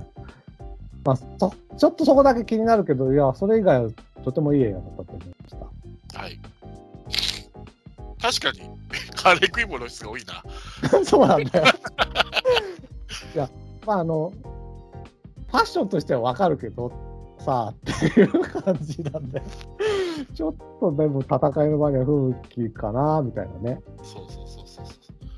あの、腕のやつとかはカンカンカンって結構強い。だからそれを全身にまとやいいじゃんなんて思っちゃうんだけど。あの、まあそれはね。あの1984の方で最後ゴールドアーマーをお着た時はもう全身隠れてましたから。あ、そうですか。じゃあ、成成長しましたね。はい。でも、ジャスティスリーグだと戻ってた気がするな。ジャスティスリーグの後ですから、1984は。あ、そうなの？映画、映画の1984中ですね。え、でも、年代的には前じゃないの？年代的には前。前でしょ？うん。だから、んまたその、ジャスティスリーグでやっぱり露出しようっていうことになった。確かにそうだ。まあね、ワンダー、まあ、198は見てないですけど、ワンダーウーマンはちょっと見たいなとは思ったけどね、今後も。1984もまあまあ面白いですよ。チーターっていうキャラが出てくるんですけど、女性キャラで、ヴィランなんですけどね。そういえば、あ、確か去年のシネマキャストで、ワンダーウーマン1984が8位か7位ぐらいに入ってたけど、あんまり面白くなかったって確か言ってたから、僕はワンの方が好きでしたね。ね、うん、見てないんですけど、そっか、見てみるかな。一応あの、ワウワウでやったのをね、録画はしてはあるんですよ。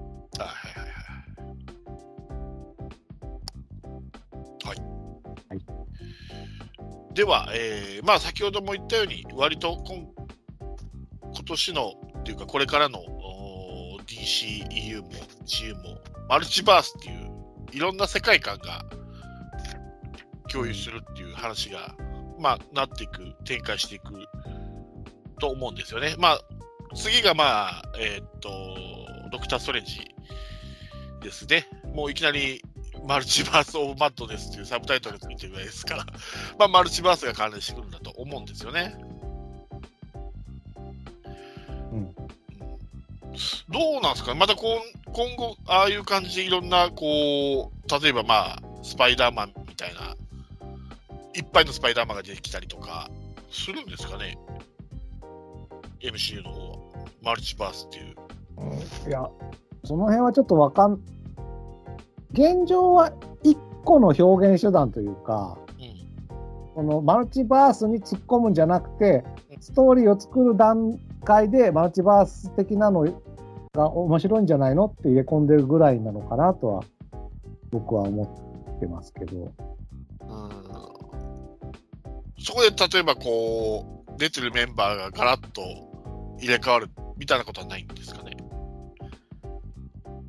新キャラしたり。あの、あの、What If っていうアニメのシリーズがあって、はい。これは本当に1話ごと全然違うワワールドというか、マルチバースの話を1話ごと、なんだろう、1話完結でやっていくっていうシリーズがあるんですけど、うん。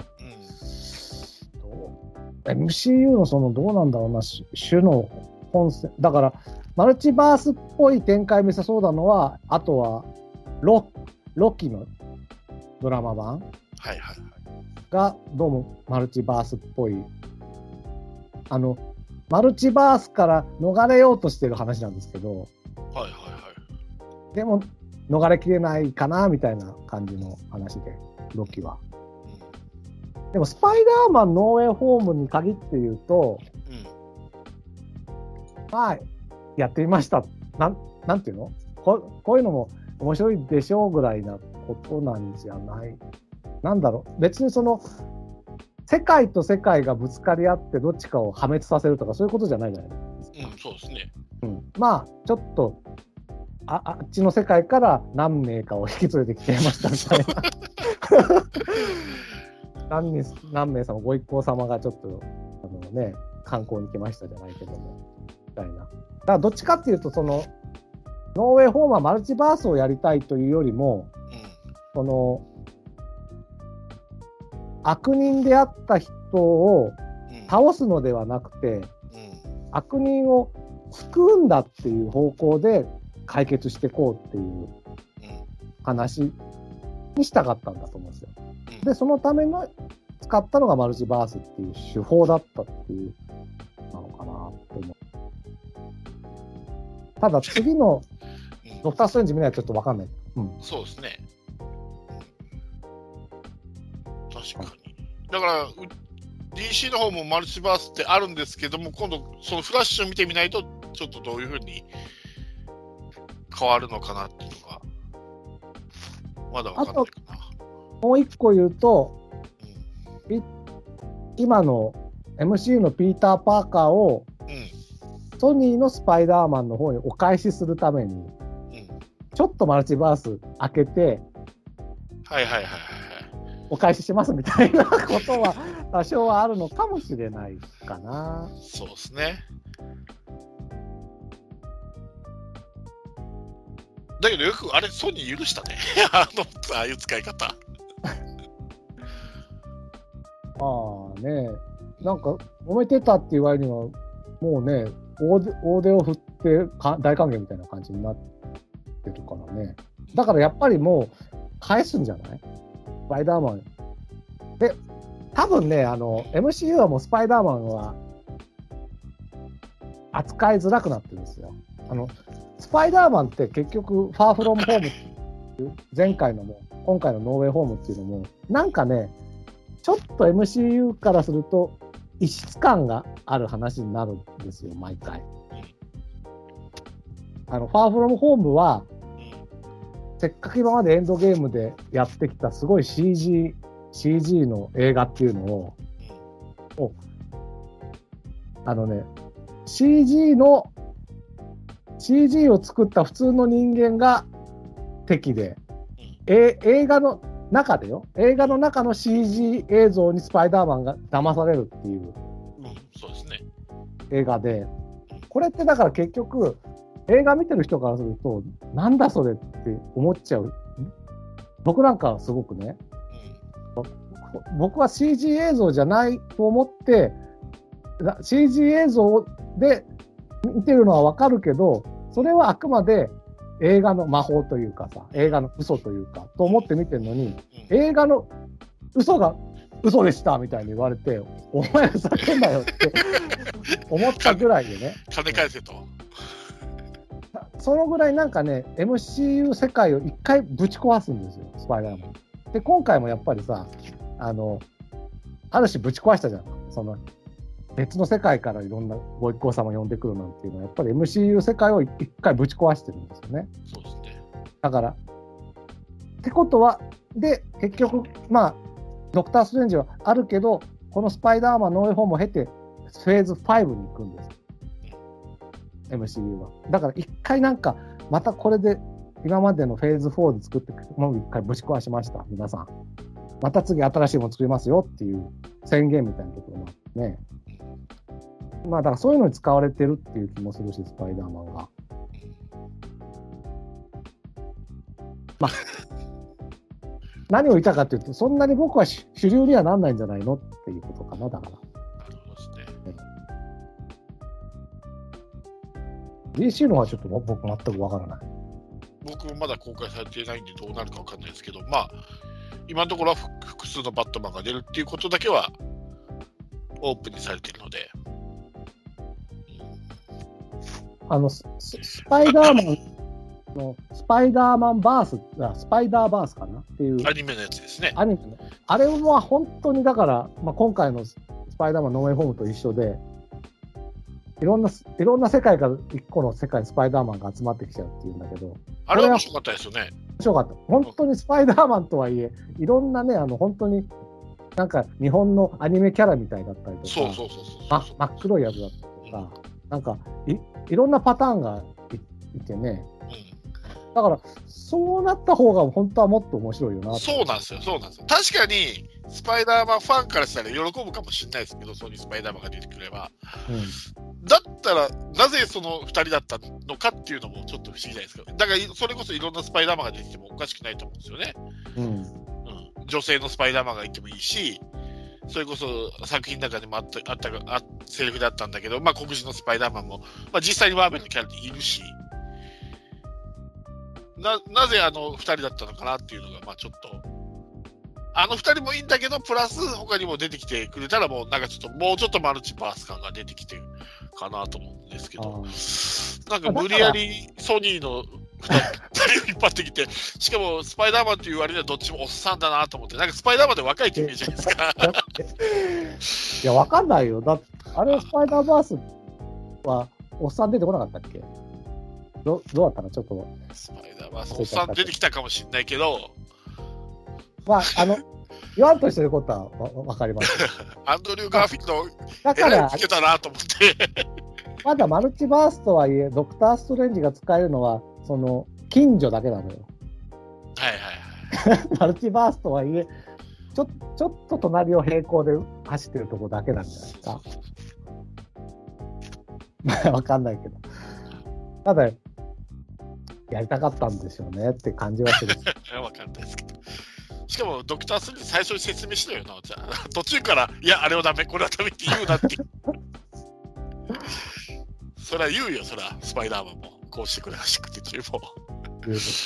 最初に説明してない大人が悪い、あれは。ダメな大人です、ドクター・ストレンジは。あでも、いや、僕は、でもあれは、やっぱりちゃんとさ、ドクター・ストレンジにまずは頼らず、あの、学長みたいなところに説明していかなきゃ、あれは本当に僕は本当にそうだと思うよ。ドクター・ストレンジの言ってることは100%合ってると思いますそうから。あれはピーター・パーカーが悪い。でもあれ、ドクター・ストレンジのとこい行かなくて、学長のとこ行ったら、あの話成り立たないよね。そうや、そうだ、だから、そう、そうですよ。だから、それでドクター・ストレンジを頼っちゃう、アベンジャーズの仲間を頼っちゃったっていうところがいいところでもあるし、まあ、今回ではちょっと裏面出ちゃった。成長してねえな。でもせで、最後成長して孤独に飛び出すんですよ。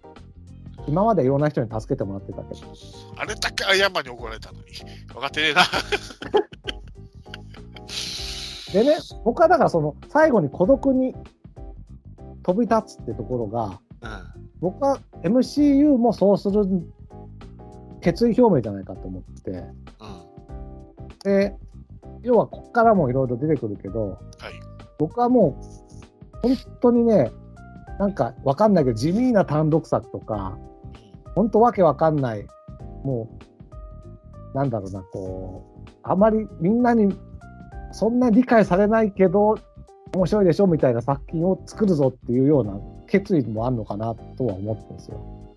だからもう、ついてこれないやつはいいみたいなところ。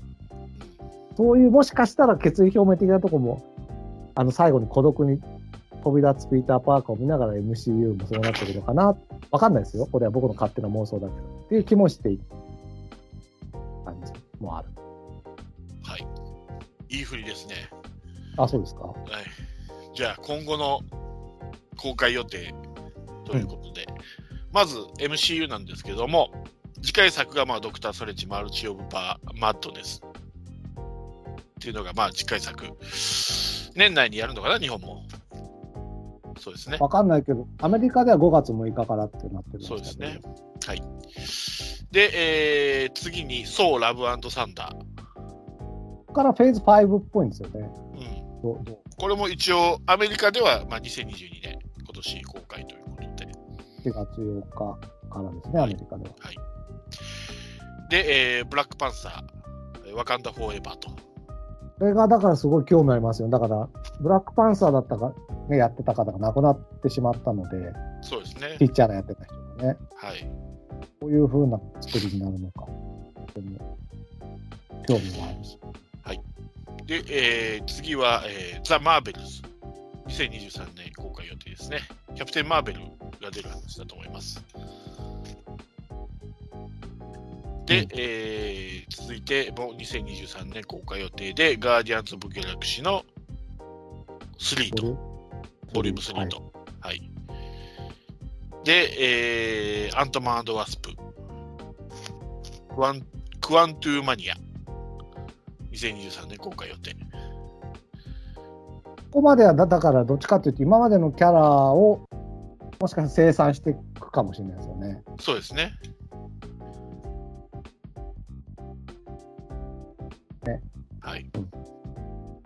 で、まあ、あの、MCU ではないんですけども、まあ、モービウスっていうああ、吸血鬼キャラクターみたいな感じの話かな。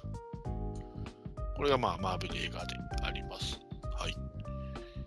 あとええ MCU だとだからその後公開見てたけどファンタスティック4とはい。ブレイドがそうですね。新キャラとして出てくるですね。はい。これはね、あの前もその結構代表的な映画がある2作なんでね。うん。まあ、だからさっき孤独な旅をするのかなとは言ったけど結構今までのキャラの生産とかうん。なんか知ってるキャラクター出してくるとかちょっとわかんだからわかんないんですよ MCU の進み方が。えーもう、今度はもう広げた風呂敷を畳んでいくじゃないですか、徐々に。こうちっちゃくちっちゃく。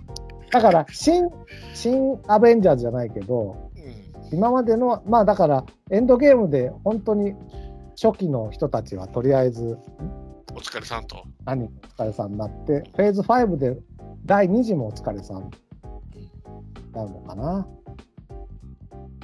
ただそうするとさ、だからシャンチーとか、あと誰？エターナルズとか、だからまた、まあこのね、判決の都合があるからどうかわかんないですけど、X メンもこれからどう絡んでくるかとかね。あでも X メンディズニープラスで見れるから多分持ってんじゃないかな。うん。あ、そうね、X メンか。だから、比較的、あれですね、だから、ニューキャラっていうよりかは、うん。なんと、リブートじゃないけど、うんになっていくのかな。X メン、僕見たけど、暗いよね、これ、とても。いや、それはかソニーが作った X メンだから、また、ディズニーが作れば違うかもわからんです。面白かった。でも全部見たんだよな、僕、なんだかんだ言って、X メンシリーズは。あ、ウルヴァリンは見てないかな。あと、デッドプールもいますよね。あ、そうですね。一応はまあ外れてますけどね、うんナンバリングからは。MCU の。まだから、わかんないけど、ほんとしばらくアベンジャーズ的なものはないなって感じですよ。そうですね。集合しないですね。集合しないね。うん、おもうあと4、5年集合しないんじゃないかね。あらら。まあ、で僕はね、集合ものよりも単発のが好きなんで、僕は集合してほしいですね。時には。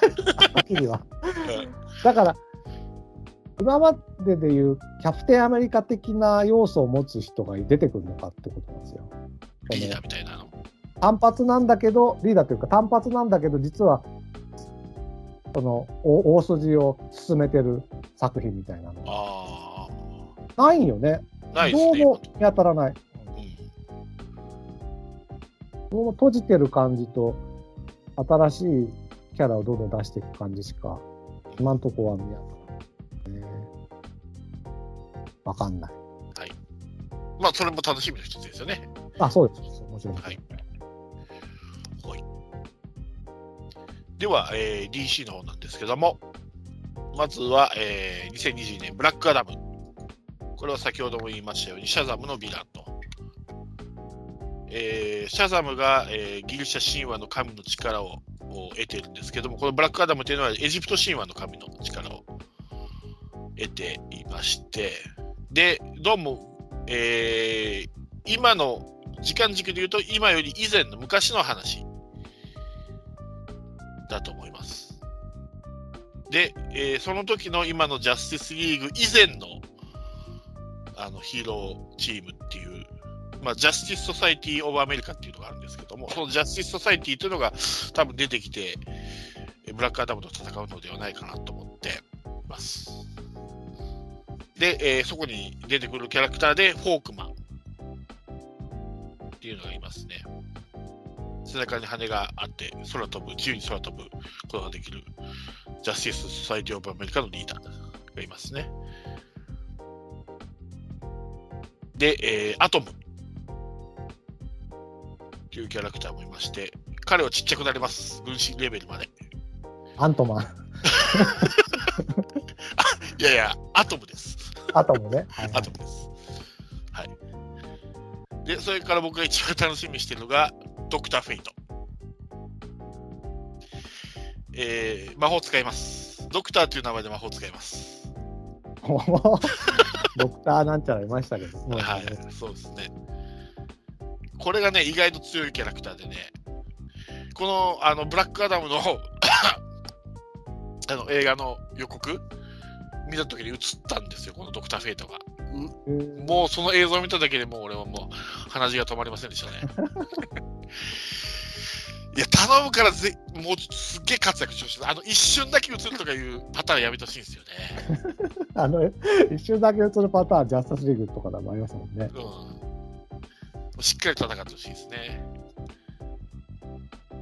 まあ、あとサイクロンっていうね、嵐をコントロールする。X メンでもちょっといましたね、嵐をコントロールする天い候。たいたいたいた。いたいた。うん。だからも似たキャラいるんです。しょうがないです、これは。お互い。文字つも打列ですか？ら、PG とマーベルは。はい。そこはで、もあれでしょ？はい。アトムは、アリは操れないでしょ？何です？あ、アトムはうん、アリを操ることはできないでしょ？できないですよ。ちっちゃくなるんですよ。そこがやっぱアントマンとの違いですよ。アントマンはね、アリが可愛いんですよ、また。はいはいはい。えーまあいいや、ごめんなさい。で、えー続いてが、えー先ほどもありましたけども、ザ・フラッシュ、フラッシュの単独映画ですね。これで、フラッシュポイントっていう話が軸になるんですけども、あのーまあ、前回のジャスティスリーグのスナイダーカットで、時間を戻せることができたじゃないですか、フラッシュが。覚えてます？ああ、あの、なんかすごい電力みたいに使ってたと。そうそうそうそう。はいはいはい。はい。うんうんうんということは、過去に戻って自分の母親が殺される前の昔の未来に、あ過去に戻って母親を助けようと思って、それにチャレンジするんですけども、その歪みでマルチバースとなんかこう世界観がぐっちゃぐちゃになるっていう感じなんですよね。ここでまあ初めて DCU でマルチバースという概念が出てきて、まあ、さっきも言ったようにパットマンが出てるっていう。あの、それもちょっとのうーん まあ、そういう理屈なんですね、じゃあね、そのマルチバースができちゃうっていうパターンね。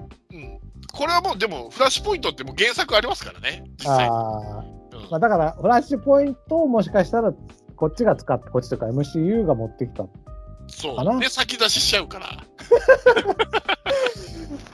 過だから去に2番センチのような感じですよ。まあそうか、過去には戻ってないか、あの、ノーエイホームの方は。そあの、記憶を消そうとしたんだもんね、あっちはね。そうでした。で、えーまあ、その後に、えーあるのがバッドガール、バットマンの女性版ですね。これも、あの単独映画で予定されてます。で、この時に出てくるバットマンがマイケル・キートンなので、もしかしたらザ・フラッシュの時に、あの、ブルース、あのーベン・アフレックとマイケル・キートンが入れ替わるのかなと思ったりするんですけども、マイケル・キートンももう70歳なので、もういい加減しんどいだろうと思って、バットマン役も。あそう思います。どっちかっていうと、あの、サポートの人の役に近いですよね。そうですね。で、あとはアクアマンの続編で、えーアクアマンザ・ロスト・キングダム。これはもう一応2022年公開予定と、アメリカでは。日本ではちょっとまだ分かりません。で、えーシャザムのフューリー・オブ・ザ・ゴッズ。これも2023年に、シャザムの単独映画2本目ですね。はい。で、あと、ブルービートルっていうのがあるんですけども、えー直訳すると青いカブトムシなんですけども、これも、あ のー DC のおヒーローキャラクターではあります。これも一応単独映画が予定されているのかな。はい。あとは、まあ、あの、制作の話は出てるんですけども、あの、まだ具体的な、あの、話が出てるのが、まあ、スーパーガールとか、グリーンランタイコープとか、いうのが、えー予定してますね。だから一応2022年、アメリカで公開予定が、えー MCU 作品が3本ですかね。ノーウェイホーム入れたら4本か。で、えー DC が、えー DCU が、えー、1、2、3、4本。で、えーバットマンの単独映画が今度3月11日に公開がありますので、それ言ったら、まあ5本かな。まあちょっとこのアクアマンはちょっとわかんないですけどね。あの、日本だったらちょっともしかしたら来年の公開になっちゃうかもわかんないんで。あじゃあ、今年は DC の方が多く出ない。そうですね。えはいも。しかしたら。はい。へーあ、そのだから3月11日からのバットマンが DCEU じゃないってところがまたよくわからなそうかもしれない。しかもまた3部作じゃないかっていう噂もあるんですよね。結だあそうなの？トリロジーみたいな感じあ、で。そうなの？噂ですよ、これは。あ決定ではないんですけど。ちょっと謎解き的な感じもあって予告を見ると面白そうではある。そうですね。おそらく主のメイン、えー主のヴィランがリドラーっていう、あの、謎々を出すあヴィランがいるんですけども、以前はあの、ジム・キャリーかなんかが演じたのかなああ、なんバか見たットマかもしれない。ン・フォーエバーかなんか、バットマンなんなんか、リターンズかなんかのシリーズで。それと、まあ、ペンギンっていうキャラと、が一応今、予告編では出てきてるヴィランですね。だから、ちゃんと、ちゃん、なんつうの、ちゃんとというか、あの、だからそう、結局、スーサイドスクワット1作目作ったけど、ちょっと失敗しちゃったからもう一回作り直しましたみたいなのとかをやめてほしいですよね、今後は。そうですね。もう自信持って出してさ、ダメだったらその2とかにしろって話。うん、だって一本一本目のスーサイドスクワットなかったことになってるからね、そうそうそうそうそう。そうなんですよ。一応は DCU でナンバリングされてますけど、うん。ね。だから、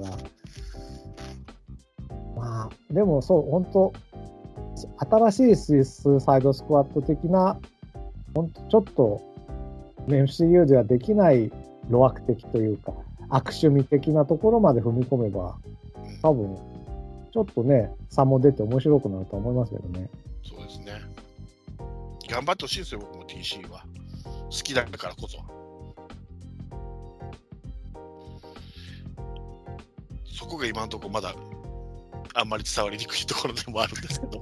はい。はいまあ、。だから、そうですね、瞑想感がね、まだ未だに出てる。そろそろ落ち着いてくれって感じなんですけどね。はい。で、実はですね、DC とマーベルって、一回戦ってます。知ってますか？いや、知らないです。コミックで。えそれはえ1916年に、えー、DCVS マーベルっていう作品が出てるんですよ。え、え、え、え、映画上で？ってこと？漫画で、ああの、アメコミ作品内で。ええあはい。知らないです、全然。知らないですか？はい。じゃあ今から対戦カードを言いますんで、はい。どちらが勝ったか、予想してください。はいはい。では行きます。全部で 11, 11試合あります。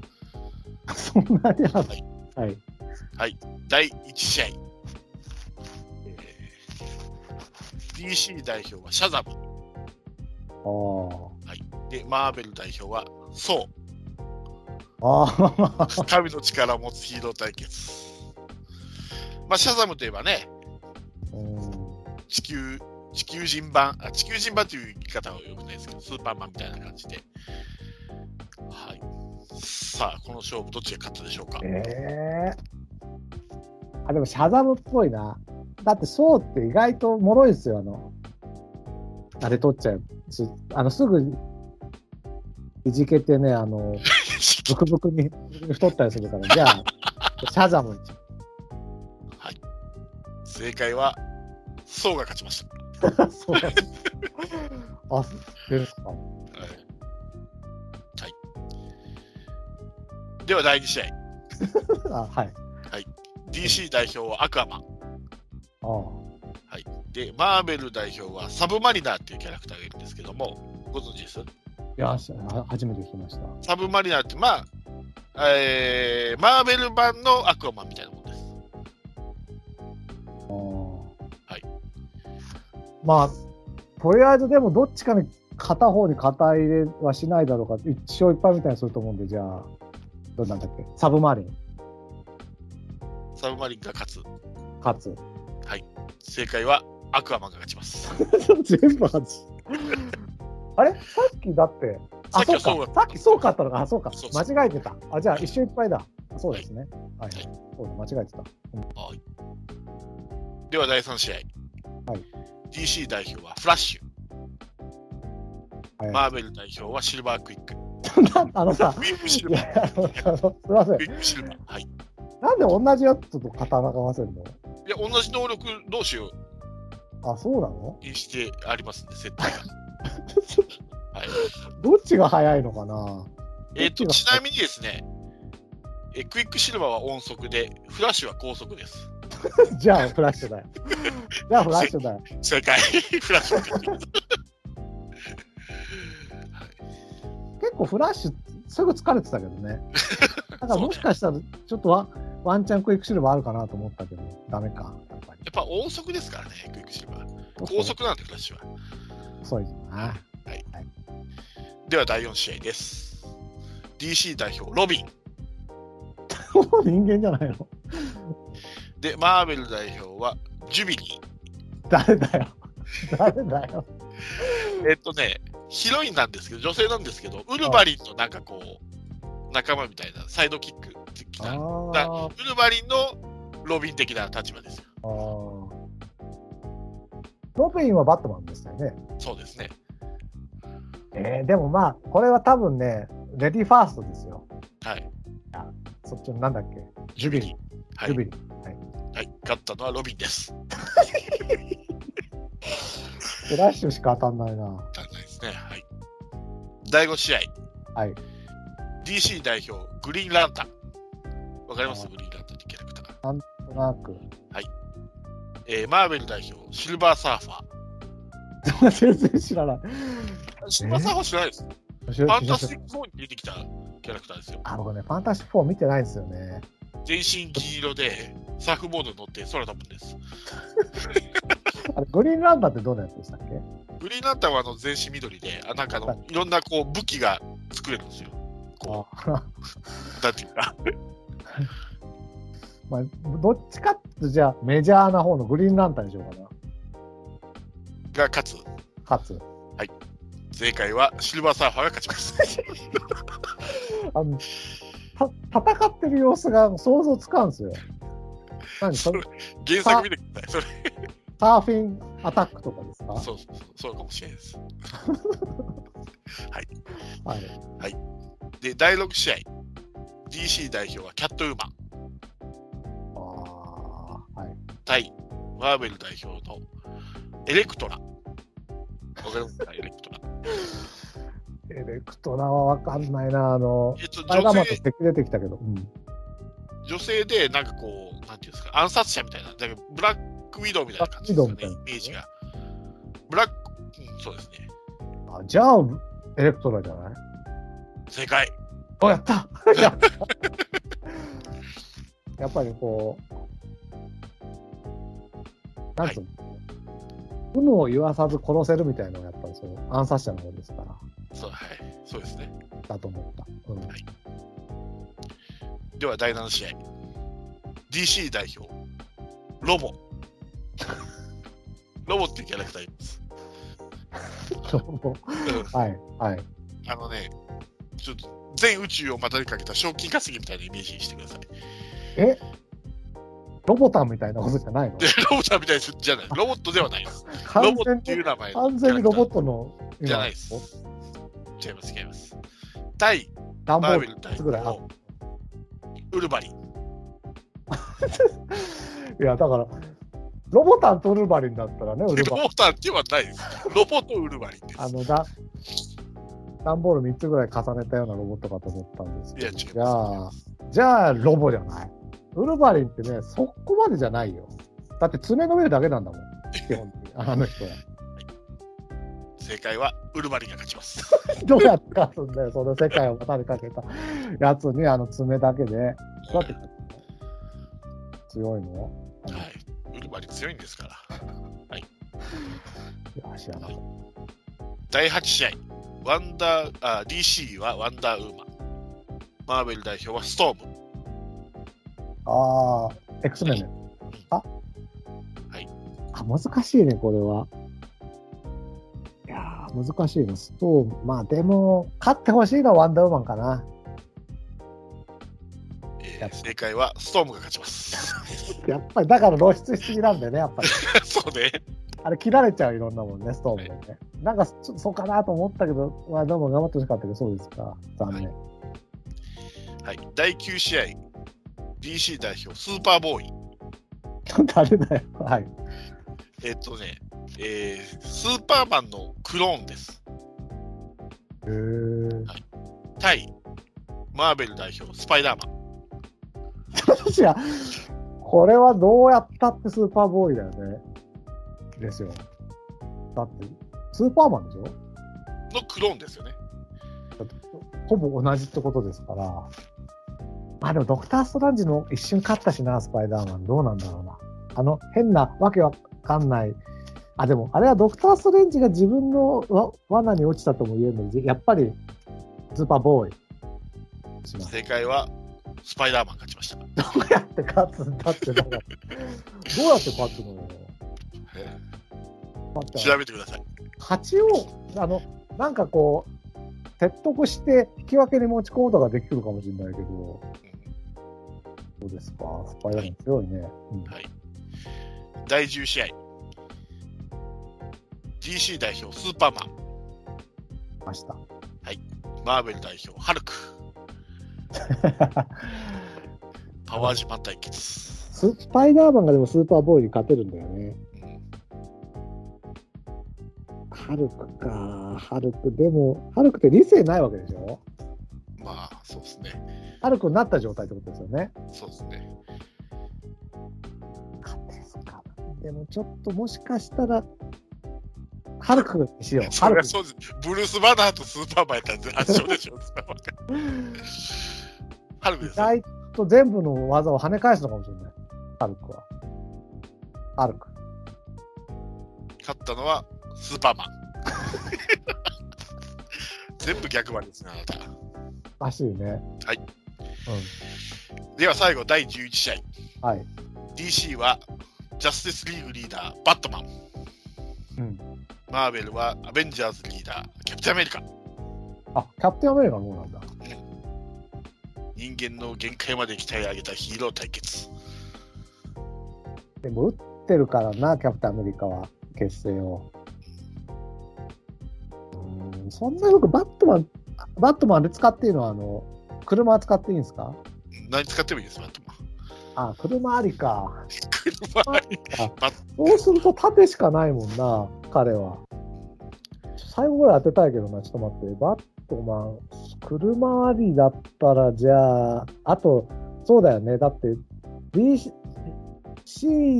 のある種、顔ですから、バットマンは。多分最後は、その顔を立てて、じゃあ、バットマンが勝つ。正解です。最後にやってる。まあね、どんなもの使えばキャプテンアメリカは倒せると思いますよ。ちなみにですね、先ほどの第7試合のロボ、ウルヴァリン、ワンダーウーマン、ストーム、スーパーボーイ、スパイダーマン、スパスーパーマン、ハルク、バットマン、キャプテンアメリカは、当時、そのファンに、ファン投票で決めたらしいんですよ。どっちが勝つかっていうほど。でそれで、ロボだったのの。ロボは負けですよ。あ、ウルヴァリンそうか。あ、あファン投票だもんね。あ、そうそれ言ってくださいよ。そしたら、やっぱりファロボよりウウルヴァリンを。ファフそれァン投票言ったらわかるじゃん。あ、ファン投票でしょうね。まあ、だってそんなにキャプテンアメリカってね、その当時は多分メそこまでメジャーかどうかわかんないから、やっぱりバットマンとはね、ネームバリューがちょっとね、なるほど。じゃあそのファン投票で、漫画家が、あ、じゃあこういう、こっちにこう勝たすみたいな、理屈を考えたってことなんだ。ロボ対ウルヴァリンはちょっとね、知りたい。うん。どういう試合展開かは調べてください。あの、そう DC 対マーベルであの検索したら多分ヒットすると思うんで。はい。じゃあ、見てみようかな。というわけで、11は戦行いまして、はい。はい、5勝6敗で、えー、DC が負け越してます。あマーベル勝ち越しです。マーベル勝っちゃったんだ。はい。まあ、この辺からだからあれですよね。実は、今の。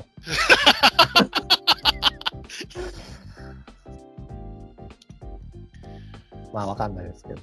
わかんないですね。はい。また今後あるのかどうか。ちょっとだから、マーベルの方が、キャラの、だから、アントマンとアトムにしてもさ、一個、アリが乗っかってたりするじゃん、アントマンの。あり、ありだからな。なんかそそういうところがね、ちょっと一工夫あるんじゃないのかなっていう気もしないでもない、わまあわからないですけどね。でも、元は DC なんだもんね、その、大元は、すべての。頑張っていただきたい。あの、フォーカイっているじゃないですか。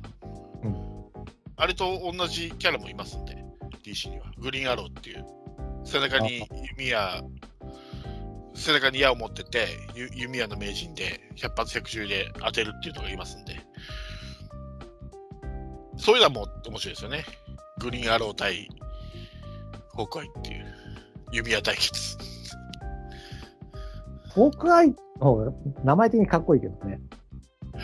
あのね、そういえばなんか、あの、広島カープがホークアイを導入したみたいなニュース があって、最初、え、なんでホークアイ導入ってどういうことって思ったんだけど。俺、弓矢買ったのかなと思った。そう、僕も思った。最初もう頭がね、もうあっちになっちゃうね、ホークアイ完全にマーベルのになってるからね。マーベルになった。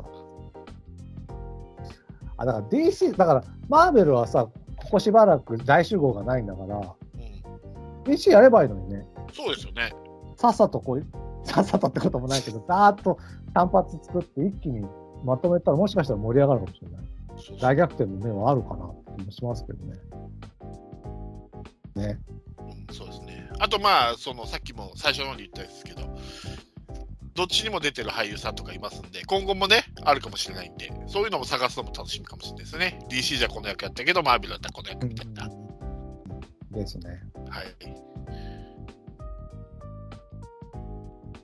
まあ実際に、このえ今の映画同士でコラボするかどうかはまだわかんないですけど、そういう未来があるのかどうかも。ああ、今回みたいな？うん、最終的に？いうん。や、そしたらさ、なんだろう、アベンジャーズ対ジャスティスリーグやってほしいですよ。はい。マジで。面白そうそれだもんね。うん、面白そう。マジでやってほしいだったら。はい。どう決着つけるのかは知らんけど。でもさ、アベンジャーズの監督が DC の方やるよね、今度ね。あ、違ったっけ？あ、違う、アベンジャーズの監督が、そうだ、ジャスティスリーグのワン、あの、普通、最最初の方作ったんだよ、じゃなかったですか、確か。そうですよ。だから、できるはずだよ、アベンジャーズ対ジャスティスリーグ、その監督は一緒なんだからね。だから、どこで、マーベルスタジオとワーナーが手を結べばいいってこそうですね。とあ、ちょっと、そしたらもう、どっちもウィンウィンじゃないですか？そう、そうですよ。た確かに MCU もね、ちょっとこう、だから、どうしようかって感じも見えるしね。